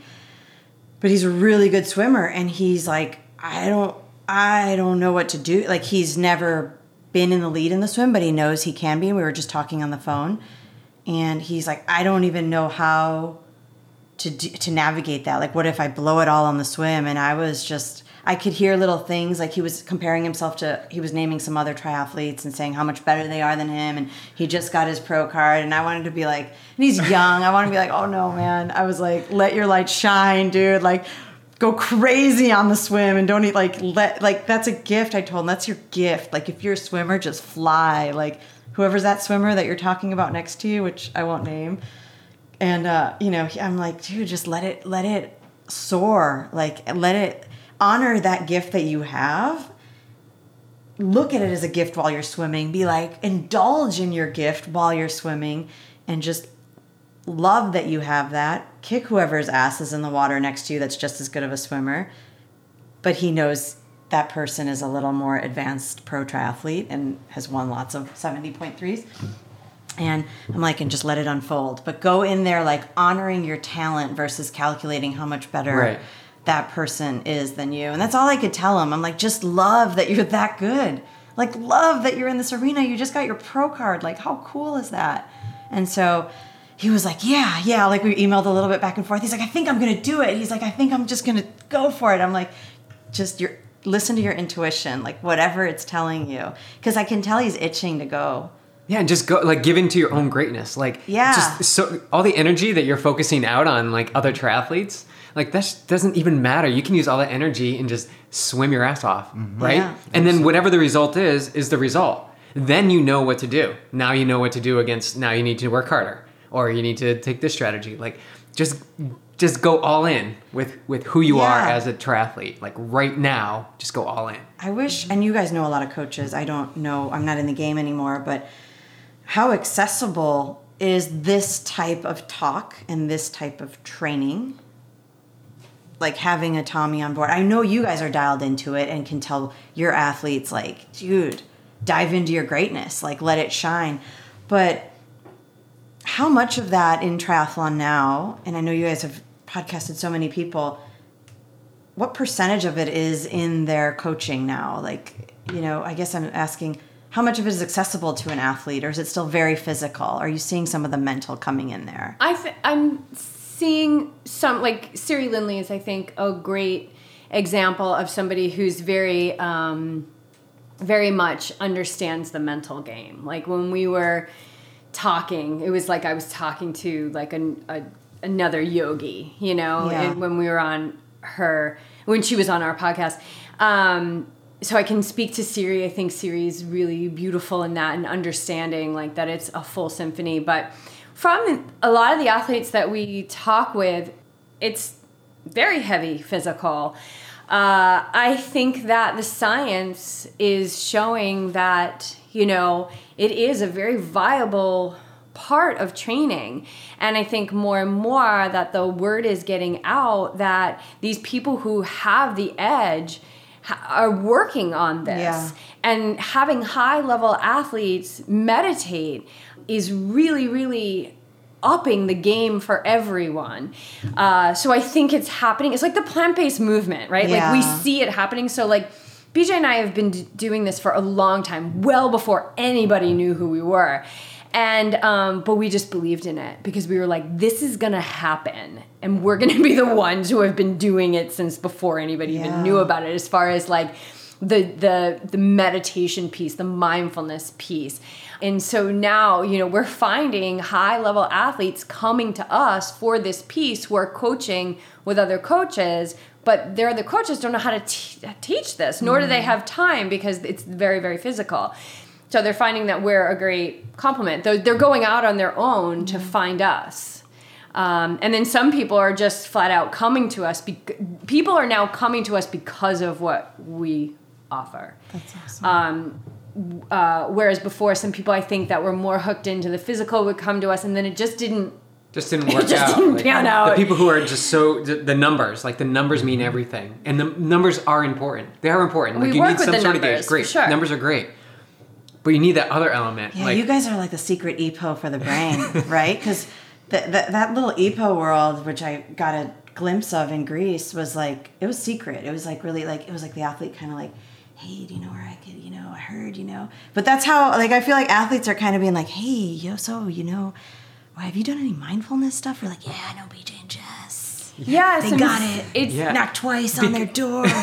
Well, and we're, that'd be awesome. Um, I'd love to be the drug dealer of yeah. meditation. yeah. Cacao um, meditation. But it's so cool. Like, I was just messaging back and forth with this coach in Australia who's, I'm just about to launch in a couple of weeks, this M twenty-one Challenge, which is A, a mindfulness challenge, twenty-one days. Mm. And uh, it's meditation every day. It's going to be guided meditations. It's going to be mindful living. So, like, it's not, um, like you were saying, it's not just like meditate in the morning, but make your whole freaking life more conscious so that you understand that everything has awareness. You're either awake to that awareness or you're not. Mm-hmm. And so what we're saying is that you can train your brain to be awake to the awareness that you are dishing out. And then you get to see what you're creating in your life.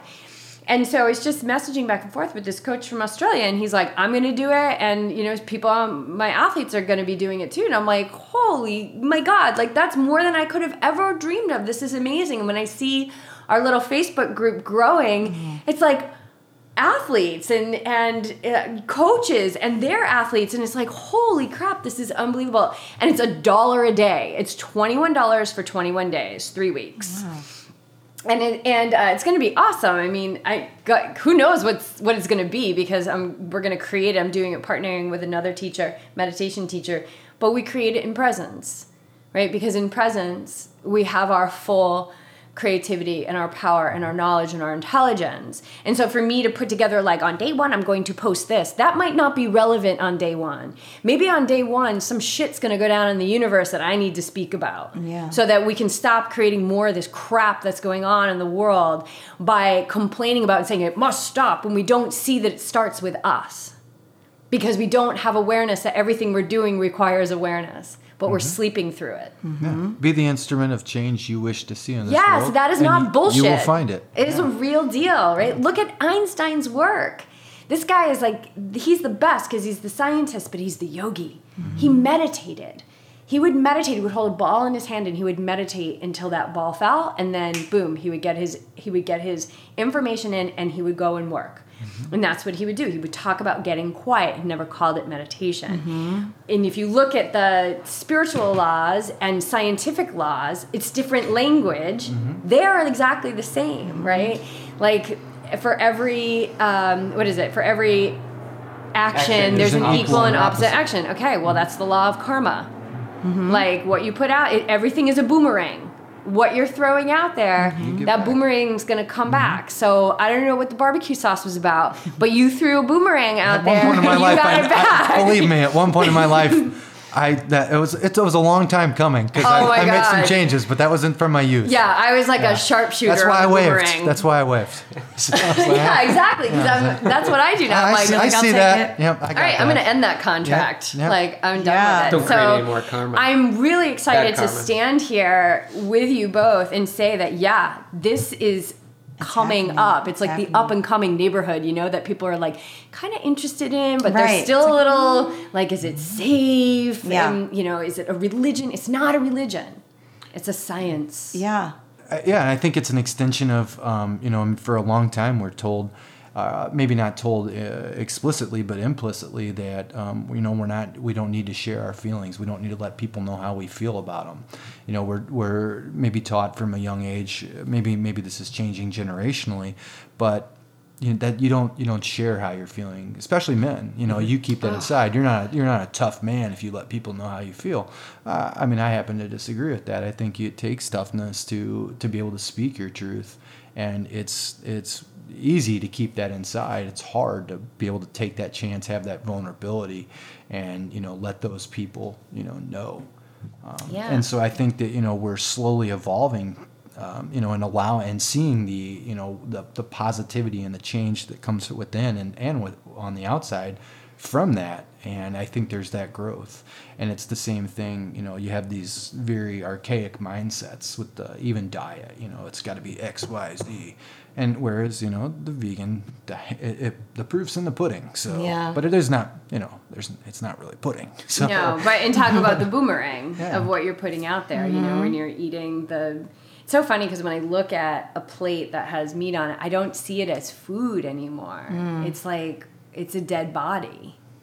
And so, and we got to get more into your story, Marianne, because I know you kind of like, you kind of have to deal with this sometimes, mm-hmm. but we talked about it like where you're, you know, you're blessing it and you're grateful for mm-hmm. it, for what you need to put into your body at a certain time. So let's, yeah, let's dive let's in deeper. You. So oh what happens with the Olympics? Like, so, where do okay, you go? So boom. I love this dude at the sampling table. I know. Off, where is he? It was so, he was, I see him. He's so he's, little, he's, yeah, he's the guy from, uh, he turned into you. Kane from Kung Fu. Yeah. He's traveling. Like, I don't think he had a reflection yeah, in the mirror. Yeah. He's foot mobile. He's in some other yeah, you know, it was area. So wild. Oh man, I loved him. So, so you know, I still didn't believe whatever. I was like, what am I going to do? This was a beautiful thing. Barb Lindquist says, okay, look, why don't you just come to Idaho, and Lauren, her husband, and her coach will assess if you are good enough to do this or not. And I'm like, well, Barb, I haven't biked, and and I show up at Barb Lindquist's house, and uh, this is such a wild story.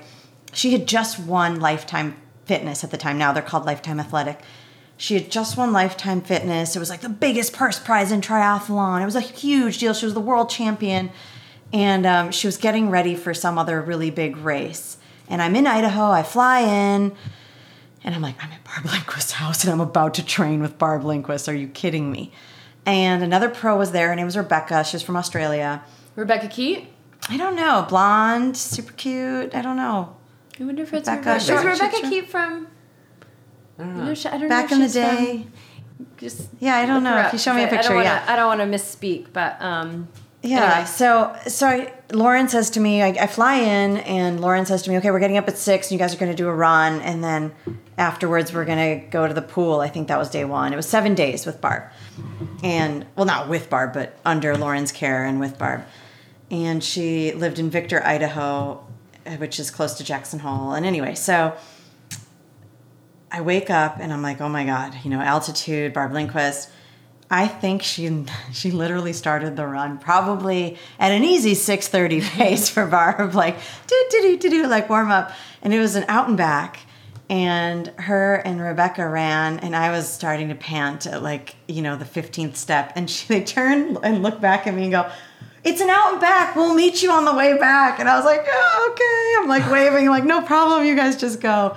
And I was like, how am I going to survive this week? And I did, and it was wonderful. But I'll never – there was a bike ride where we were doing the Tetons, and we were riding up the Tetons. And Lauren was like, okay, you know, we're all going to ride. She'll ride today, whatever. And I'm, like, trying to keep up, and all we're in this group ride. Lauren, her husband, is a great cyclist. And he looks over at my heart rate monitor, and he just, like, leans over and looks at my watch, and it's beeping. And he goes, how long have you been at one seventy-two? And I'm like, I don't know. And I was just, like, a workhorse. And he's like, drop back. He's like, just meet us at the top. So this was the whole week. It was like, just drop back. We'll meet you at the top. And but I watched that girl train. I watched her eat. I watched her, like, nap. And I saw the most disciplined athlete I had ever seen. She she never ate past seven o'clock. I think her dessert was grapes. And I was like, okay, if this is what Barb Lindquist does, then this is what I have to do too. And she was al- like laughing at you.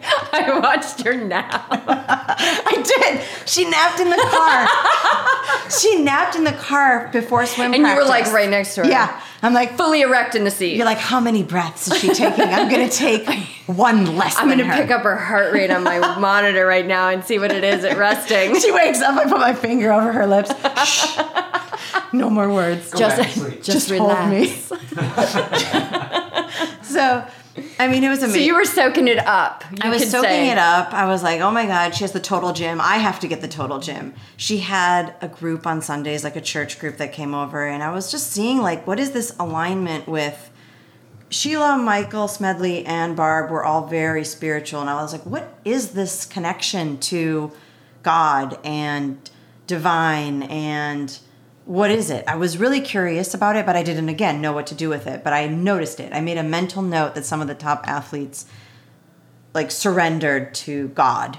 It was really interesting to me, but I, again, wasn't there yet to even know how to ask the question. And I think in another word for what you're saying is, like, they, they had an ability to detach f- and trust mm-hmm. whatever the outcome was, was the the intended outcome for them. But leading up to whatever that was, they weren't going to give up on anything. They were going to keep hitting it every single day, but they they weren't defined but what that by what that endpoint was. I mean, I have the chills with you saying that because I found the words to ask Barb that. I mean, literally, you just answered it the way she did. I said to her, aren't you, like, freaked out? Like, you have this big race coming up. Everything is, like...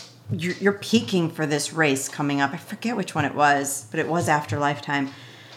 And I'm like, aren't you freaked out that you might not win? And she looked at me and she was like, I leave it up to God. If it's God's will for me, for everything to go right for me that day, then it will. And if it didn't, then it didn't. And I was just like, what? Yeah. Like, what? Like, how do you, can I download that into my, like, how are you not freaked out at all? And I wanted so badly...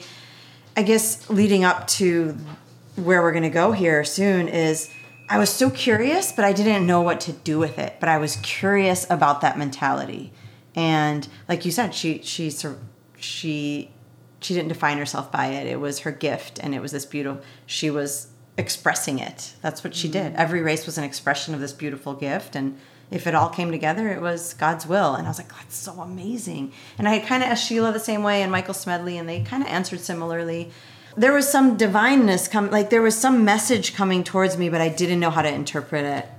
Yeah, I think it's it's being able to just have a new, neutral approach to what you're performing and having no attachments or expectations to the outcome. Because when we have an expectation to that outcome, for of an outcome, and then, you know, we have attachments to that, the deeper they are, the greater the disappointment can be to us. Whereas if we can maintain or uh, approach with neutrality and just say, hey, today is I'm here. I arrive at this start line. I have put the work in, and I'm going to get, you know, I don't know what's going to happen to me when I get in the water or on the bike. Mm-hmm. You can't control uh, a flat. You know, I'm showing up here to the best of my abilities, maintaining neutrality and no real attachments or expectations for an outcome. I think it's that's what we want to work towards with our performance, because then we can, you know, just accept what comes that way, and we learn from it and move forward. I see. I wish I, I wish I had this but when I was. That comes with experience, but yeah. There's your back to you. Yeah, like, you, how long have they been doing that? But you, your blueprint was perfect. It was perfect. Just is it's exactly it's, the way it's it should what have been. You yeah. needed yeah. for your wake up. Yeah, and yeah, so absolutely. I t- so my favorite part is kind of a funny part of the story, and then we'll switch from Barb and go into Greece. But she lived up this gravel road. It was like single track gravel, straight uphill. I wish I could tell you the percentage of incline, but she was the world champ, and I was training with her. And I would always, at the end of the rides that week, I would always fall back. And they'd be like, why is she like totally slowing down before we get home? And it was single track gravel. And I was like, I'm going to take out the world champ. I'm going to take out the world. She's invited me here to just train with her. She's just being so sweet, throwing me a bone. Like her and her husband just like are like, oh, how cute. She's here training with us, trying to see if she's even talented. And I'm like, what if I take her out in front of her own house? Like, they're never, I'm like, oh my gosh, so freaked out all week. More probably that I was going to take out the world champ on a, like, tip over on a gravel road on my road bike and just stupid fluke accident. So kind of a silly story of being at Barb's house. But it was beautiful. And then at the end of the week, Lauren assessed me and was like, look, I'll coach you. He's like, if everything goes perfectly right for you, no death in the family, no injuries, no nothing, you can probably make it for Greece and make it and make it into the Olympics and maybe even do well. He's like, maybe even do pretty good. You've got time. You're good at all three sports. You just need the right coaching. So he coached me for a little while, but now it's time to mosey on over to Greece, because Greece is not going to just support you and not know who you are. So I have to make it on their national team, and you have to be top two in their national team race that they host there in order to make it on their team. And so I fly there. This is so wild. I fly to Greece a week before, no, I'm sorry, probably like three days before this national race. And I'm meeting all the triathletes there, and they're all Greek. And the guys were all about it. They're like, cool, this American girl's coming. She's going to maybe join the team. But the girls, it was like Nancy Kerrigan, Tonya Harding. It was like, who is this girl coming here to try to take our spot? Like, who is this American? And so I knew, you know, be low key, just go in, just, you know, don't be like, hey, I'm Were you here. born in Greece or were you born mm-hmm. here? Oh, so I was you born didn't, here. You didn't even have that, like, girls, I was born on what, um, yeah. What yeah. year is this? The year before the Olympics? This is or? two thousand one-ish. Okay. So the Twin Towers go down. I probably, oh, I probably am out there. I probably make it to Greece finally in like two thousand one, where I'm actually living there, training on the, racing with the team. So I make it on the team by racing in the national race. I was in... This is such a crazy story. I didn't. I also didn't have. I didn't menstruate for eleven years because of the hard training, very low calorie. There's a lot of that going on that I haven't touched on in the story. But the day of that race, I get. It's like six a.m. and I get my feminine, my female cycle, and I was like, "What? I don't even know where to go buy like a tampon. I don't know where to go like even get this stuff." It's six a.m. and I'm in Greece and the race is in like a few hours. And I was like, oh my God. And I think it was just the jet lag, the stress, and the non-training. I didn't train for like a few days on the flight, whatever. I don't know what it was, but it came. And I had, hadn't seen it in eleven years. Whoa. And um, I was like, okay, now I got to deal with this. And I was so jet lagged. Everything just was wrong for me that day. But I was like, I did not, in that race, I was like, I did not quit. I was in third place the whole way. I was like, I did not quit my favorite job at Speedo. I did not move into my parents' house and do all these. I did not give up everything to take third and not make it on this team. And that girl in front of me, I remember, I was like, I gotta, I gotta run her down. I have to run her down. I was dying. And I, I ran her down right at the end, and I got second, and I made it on the team. And that was it. I make it on the team, and now I have to find a place to live. I didn't even know where to live. And so I somehow find this lady through a family friend, and she lets me live with her. And then I find a studio apartment. But now I'm living in Greece, training with the team, and we have a coach. And then I'm not a great runner. I'm like a six thirty. That's where I feel comfortable, six thirties. I could race a ten K at six thirties, but that wasn't going to cut it. I can swim in the one twenty lane send-offs in long course, but to hold like one tens is very hard for me. one fifteens, I would need five seconds rest to repeat a one fifteen. And now I'm, I've seen Barb swim, so I'm comparing myself to the world's best. I'm like, if I'm not swimming like one oh eights in a race, I'm not coming out of the water with Barb, Sheila. And why am I comparing myself to Barb, Sheila, and Joanna? These are girls that made it Olympic level swimming. But every day that I'm touching that wall at one fifteen, every single day I'm basically left there going, I'm not Barb, I'm not Sheila, I'm not Joanna yet today. And I would leave a loser every day. Yeah, I'm not good enough. Every day. Mm. And I don't know why they were my, they, that's just where I decided yeah. that I had to be. And I'm sure a lot of athletes do this. You probably talked to tons that have, that do the same thing. And that's, that's where I lived. I lived in comparison to the world's best. And I had only, what, dusted off the bike a little while ago. So they get me a track coach, an actual track and field coach who only trained Olympian track and fielders. And he had to get me down to A six, at least a six-minute pace. If I'm, and I think those years Carol Montgomery was racing too, and so the the run was fast. And he's like, "You're nobody if you're not at least running sixes off the bike." And so it's going to take a lot of work to get you there. It's going to take a lot of drills. I'd never done stuff like this, and that's when extreme dieting started. I started seeing the track and field girls. I started seeing the shape of their bodies, and I started just being like, "Okay, I need to have if elite run." Elite racers look like, I've seen Barb's glutes. I have seen elites next to me, and their glutes were like thoroughbred horses. And I was like, my glutes don't look like that. I'm still kind of big up top, like not really lean. I still had those swimmer shoulders. And I was like, okay, I just, and then my coach would constantly hit me on the butt because I had hips. I mean, I had a little booty on me, and he'd go, Maria, Maria, you got to lose the hips. And so they told me that before a race, I needed to drop five pounds. I was about one twelve, and they wanted me to drop five pounds before every race. And so they would tell me just diet. But they wouldn't tell me what to do. They just told me to diet.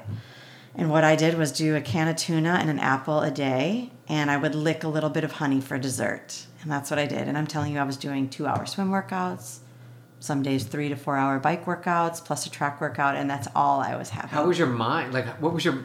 How were you able to focus? And oh God, I your just brain pushed. Did not have fuel. I just pushed. All it was was just, honestly, Pure this adrenaline is every time. Not even adrenaline. It was like you're fucking. Yeah. I don't. I can't say that on the you podcast. Can say whatever, say whatever you want. Every but... swim stroke was like, don't be a fucking pussy. You're a fucking yeah. pussy. You're a fucking pussy. Don't be a pussy. There was no love. It was all like, you got to muscle through this every single day, and so sheer then, fortitude. Yeah. Yeah. It was crazy. And then my coach was like, my track coach. I had a I had a running and swimming, or sorry, a cycling and swimming coach, but my track coach was like, you got to do L-carnitine. That gets you leaner. You do it before a practice. And now it's injections in the car of L-carnitine. And for me as an American, like injections was a big deal. We can't get needles in the United States. Like in the pharmacy in Greece, you can get a needle very easily. You can even get iron, you know, and...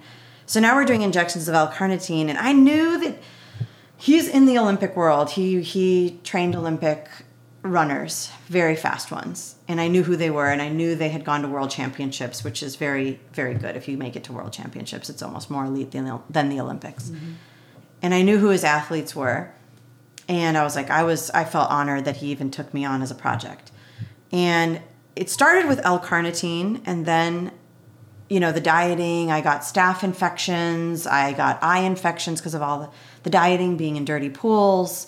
My body couldn't couldn't fight things. And you're training mm-hmm. through all of it. Staph training infections. Training through staph infection. T- to the point, have you guys seen Something About Mary? Yes. Woogie, Woogie at the end yes. with all that pus on his face. Oh, yeah. That was my leg. Like my lower shin looked like Woogie's face. And my whole leg had like pustulates all over it. And I remember I had a boyfriend at the time, and he's like, sleep with that leg off the bed. Like literally, like, don't touch that leg on me. And um, I just wouldn't go to the doctor because I knew it was something bad, and I knew the doctor was going to tell me I had to stop training. So then I when finally the had... The immune to, system is just yeah. so depressed from all the training and lack of proper nutrition, and probably sleep too. Constant yeah. fatigue. Yeah. So I go... I kind of like kind of messed up the story, but I'll just fast forward. I had some injuries. I had a lot of, I had a torn iliopsoas. I started aqua jogging, fast forward to the staph infection. And now it's like two thousand and right before the Olympics. So it was about February. The Olympics were in August, August fourteenth, I think was the event. And I tear my iliopsoas probably in February. I recover from that. And I've heard some of your athletes, I mean, recovering from a torn iliopsoas, you are, well, first my coach was like, oh, don't even worry about it. You're going to go to see Doctor, I think his name was like Stamatis. He's like, he sees all the track and field athletes. You'll be running in ten days. I'm like, what? I was like, no, I tore my iliopsoas. And I was freaking out. I was like, the dream is over. The dream is over. He's like, no, no, go to this guy. And then all of a sudden, some German doctor comes in.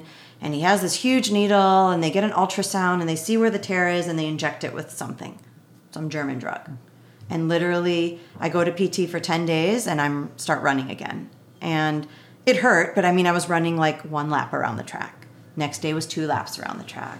You know, thirty seconds went to, you know, I start yeah. running again. I aqua jogged. I got faster. I got to a... a six-minute mile off the bike. I raced. I wasn't winning tons of races, but I was, I was actually winning the hot races, and my husband loves this. I loved Bikram yoga, and I loved the heat. And so the races that I knew I was going to win were the ones where the athletes were like, oh, my God, we're going to get dehydrated. It's thirty-seven degrees in France. People are dropping dead. Like, it was on the news, and I'm like, yes, I'm going to win this one because everyone's so freaked out over dehydration, but that's where I did. That's where I excelled. So in my E T U career, I only won three races, and they were like Bulgaria. They were like these like offset weird little towns. I actually have the mm-hmm. them framed at home, and they're Greek. They're in Greek, like the wind. But anyway, I get the staph infection. It the staph infection was in the summertime. I think it was like in May. No, the staph infection was July, late July, and the reason I know this was because all of Europe goes, and you guys probably know this, a lot of Europe goes on vacation in August, and doctors are not in Athens. They go to their summer homes. And I had to find a dermatologist to figure out what was going on with my leg. And she's like, yeah, you have a staph infection, da, da, da. So I tell my coach, I was like, look, I have a staph infection. I can't swim. And he's like, all right, look. He's like, we need to have a serious talk. He's like, you, it's like July. The Olympics are in August. You finally got to a six-minute mile, and now you have a staph infection. He's like, your immune system is wrecked. It can't handle the dieting that you're doing, and it can't handle the training that you're doing. He's like, so something needs to fill that gap. And he's like, we need to start E P O. And this is like super true story. I hate to, th- you know, I'm not going to say his name or anything. And I was like, what? You know, because coming from the States, E P O is such a like, what? And I'm like, how do you do it? And I'm like, you know, and this, I was jogging with him at the time. And he's like, look, he's like, you um, don't even worry about that. I know where to get it. And there's a way to do it. And so-and-so's on it. And I'm like, so-and-so's on it? And he told me who was on it. And this person had gone to world championships in a, in a running race. I won't even say the distance because I don't want it to go there. And so I was like, what? He's on it? He's like golden, like, like, like mama's boy, like, you know, church on Sunday. I'm like, he's on E P O?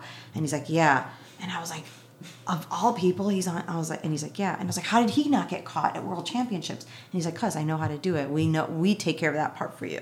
And he's like, so while you're finishing your antibiotics, cause I've never administered E P O and antibiotics together. He's like, so when you're done, he's like, I want you to stop training for three days. You have three more days of antibiotics. I want you to stop training for three days. I want you to think about what I'm saying to you. And he also said, I also don't want you to do this ever again. He, he like really, my coach like loved me. He wanted to see my dream come true. And he goes, but I don't want you to do triathlon after this. He's like, I want you to go back to the States, get your marketing job back, and, and get your life back. Like, just do this this year. Because I've seen athletes take this and be like, oh yeah, this is, this is now the way, right? Like, now I'm going to be good every year. Like, now it's, now I'm in it. And that really scared me when he said that. I was like, wow, like, whoa. For someone to say that with that gravity, to tell me like, quit the sport, don't, after this, do not do it. It, it hit me like, this is bad. This is bad stuff. And I literally went to my apartment at this little tiny studio, and I was like, what am I doing this for? I have a staph infection. I've had a million injuries. I looked at my bike at the time, and I was like, I hate riding you. I like literally was talking to it. I was like, I'm so tired of getting on you every day. I can't wait till this is over.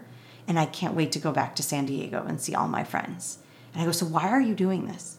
And I literally asked myself that in every, I didn't want to know the answer, but it, it kept coming to me. I'm like, I'm only doing this to go back to San Diego and get high fives from all the active dot com pals and all my yoga pals and all my friends that are rooting, rooting for me. I was only doing it so that they can say, my friend went to the Olympics. And I was like, how sick and twisted is it that you're about to put drugs in your body? You have a staph infection. There was other things that went on too, psychologically, that I was like doing, you know, to get to the goal.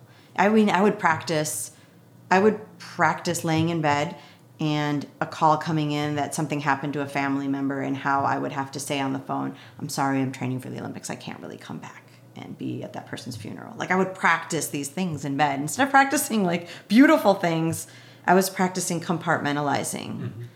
And I don't, practicing, I don't know, toxic stuff. And so I was like, this is sick and twisted. You're gross. You are a gross person. Like, all you care about is getting high. Like, who are you? And then I was like, I don't want this anymore. And I was scared to tell a lot of people that I didn't want this anymore, including the people that invested in me, the time, the coaching, the belief. And my triathlon, my swimming and cycling coach was pretty upset, but he understood. The person that was offering me E P O was actually really happy that I did, that I opted out. He, he was happy, and he's like, are you sure? He's like, are you absolutely sure? I was like, I'm sure. I don't want this anymore, and I don't want it to come to this. And honestly, part of my ego was like, I don't want to be the girl that did E P O and didn't do well at the Olympics too. Like, let's go there. Let's go there. This is like your rock bottom. This yeah. is it. Well, yeah. Yeah. yeah kind of, because we yeah. have another one coming. There's another one coming. So this is rock bottom one. Yeah. One, but rock bottom I think one. That the most beautiful moment, you know, one of the most beautiful moments in your life is when you just Often. like, it got so bad that you had to que- that you got to question it, that you got curious about it. And like, the higher being within you doesn't give a crap about how long you had been away and disconnected from your true self. It only celebrates the moment that you came back. And so that was the moment that you started to step back in. And that's like, those are the moments that of like victory. That's the victory right there. Man, if we can live in those, like, extend that life in that. 'Cause you, even now, and, and we'll, you know, we'll get there, but you, I fall into, like, you guys, you feel, I feel like you live there and you know how to go there if you fall out of it. I fall in and out of it still. I still do. And, and it's, it's neat. It's a pocket, and I'll, I feel like you live in that pocket, and I'll, I guess it's a pocket of self-love. It's a pocket of awareness. It's a pocket of complete separation of ego. And I feel like you know how to go there, if not be there all the time, from what I've met and the, the, the limited time I've spent with yeah, the two of you. Yeah, but it was a, it was a brawl to get here. And I'm not saying that I don't not, fall out. Here, I just, right, yeah. I, that neural pathway is so well developed that I just, I see. I see first. That's all that you see first. That's I huge. I see first, like ninety. I'm not saying all the time, because if I saw first all the time, like I probably wouldn't still be in a body, but a very high percentage of time I see first. And I've chosen the path to, I've chosen the highest good for all so many times that that's just a viable, reasonable choice for me to make, and it's not such a big deal anymore. But it was like, it was a street fight. It was like a knife fight. It was a brawl. It was yeah. like a bar fight. It mm-hmm. was, it was bad. It was a, it was. I want to hear this story. Yeah, I mean, honestly. it was, it was. You're gonna have to, you pod, you have to podcast her. Come on. It was a brawl, but I just kept choosing. I just kept choosing, and it started with just like, I'm choosing to be a bitch right now. But at least I'm choosing it. Okay, that was my first step. I'm choosing to hate right now, but I'm gonna. I'm choosing it. Like I, I ha, I could see it, and I chose it because I couldn't. I didn't have the development to choose love yet. Mm-hmm. And so, but you just keep. You start with just seeing, and you mm-hmm. saw in that moment, and you chose. Mm-hmm. Mm-hmm. Yeah, I felt so relieved when I really chose. Because I remember I had just raced in France, and those bikes weren't put to, I had two bikes. I hadn't put them back together. I didn't want to put them back together. And I kept being like, am I really doing, am I really doing this? I'm not putting, and I remember selling them. And this guy came over to buy them, and he's like, are you absolute, you're, are you sure? And I was like, mm-hmm. I was like, buy But those them. are the tests. Those are the tests. This, it, it was like, like, are you absolutely sure? And you still have an out. You still have that out. But when you made that decision, how like empowering is that? Like, it was freaking awesome. It was awesome. And I have a friend that lives here in Encinitas, and he's I, I called him first. And I was like, I'm done. And he's like, whoa, don't leave Greece. I want to come visit you. That's what he said. That's what he said. It was hilarious. So all right. So you come home. Yeah, I come home. Then so you're not training for triathlon anymore. What'd you do? Well, of course, but you don't just come down off of tons of training. And you don't just, just come down off of starving yourself, training like yeah. a crazy person, living with a staph infection, and almost taking yeah. performance-enhancing drugs yeah. and come back a totally different person. And let's not lie to ourselves. That cool little divine moment I had, that went away. That was like a oh, little yeah. tiny glimpse. Like, I'm going to default into the crazy person again. That I think you had, like, your mastermind group was with you. Like, you had all your support systems, that the, your metaphysical support systems beyond this existence right there by your side, championing championing you, yeah. and you made the choice, and then they were like, all right, whew, that took everything, yeah. all right, she's she's not buying into it, but at least we got her there, and let's yeah. just see where she takes it next. So well, where did it go next? Still more growth. Get ready. Yeah, yeah, she still has more to learn. Yeah. Yeah. We're all still on the path, but yeah. Yes. Yeah, this path was, I, I guess my masters really needed me to learn, so... Um, I know, right? Are you hanging on the edge? Maybe just a little bit? Just wait, you guys. You have no idea what's coming. Marianne's story hits elements of disbelief of what anyone could endure as a functioning human in this life, and will dispel all feelings of anticipation next week with part two of our conversation with Marianne Lekas. Thank you so much for tuning into today's show. I am fresh off my Vegan Academy training in New York City, and I'm already working with some folks who are ready for more plants in their lives. I am now a vegan lifestyle coach and educator, and along with B J being certified in plant-based nutrition, we have got your back if you're curious about raising your vibe through plant-based nutrition. Be on the lookout for some packages coming soon. Also, we have two more available spots for high vibe retreats, January and March. Our retreat with your bestie, training partner, or spouse would make the absolute perfect holiday gift. As one of our H V R guests said, if you're not willing to get uncomfortable and explore your thoughts and feelings, this probably isn't for you, even though it may exactly be what you need. But if you're ready to push the boundary, I highly recommend it. So if this is speaking to you, reach out and we can get your retreat booked. This is a weekend that you will not regret and never forget. And I can only imagine how powerful this would be for a couple. So thanks so much for your support of the show, you guys. Our Patreon page, we are loading in exclusives, previews, shoes. We're going to start putting in some yoga workouts, strength workouts, all that good stuff. So if supporting the show through Patreon is speaking to you, we would gladly have you. This has a huge impact on the life of the show. I cannot stress that enough. So thank you everyone who has donated to Patreon to help keep the lights on and keep this show going. And I think that's it for this week. So pay attention to your love and take a little tally. Is just as much coming in for yourself as going out for others? Because if you don't put your oxygen mask on first, you guys, you can't help anyone in this life. Our ability to assist others comes from our ability to love and assist ourselves first.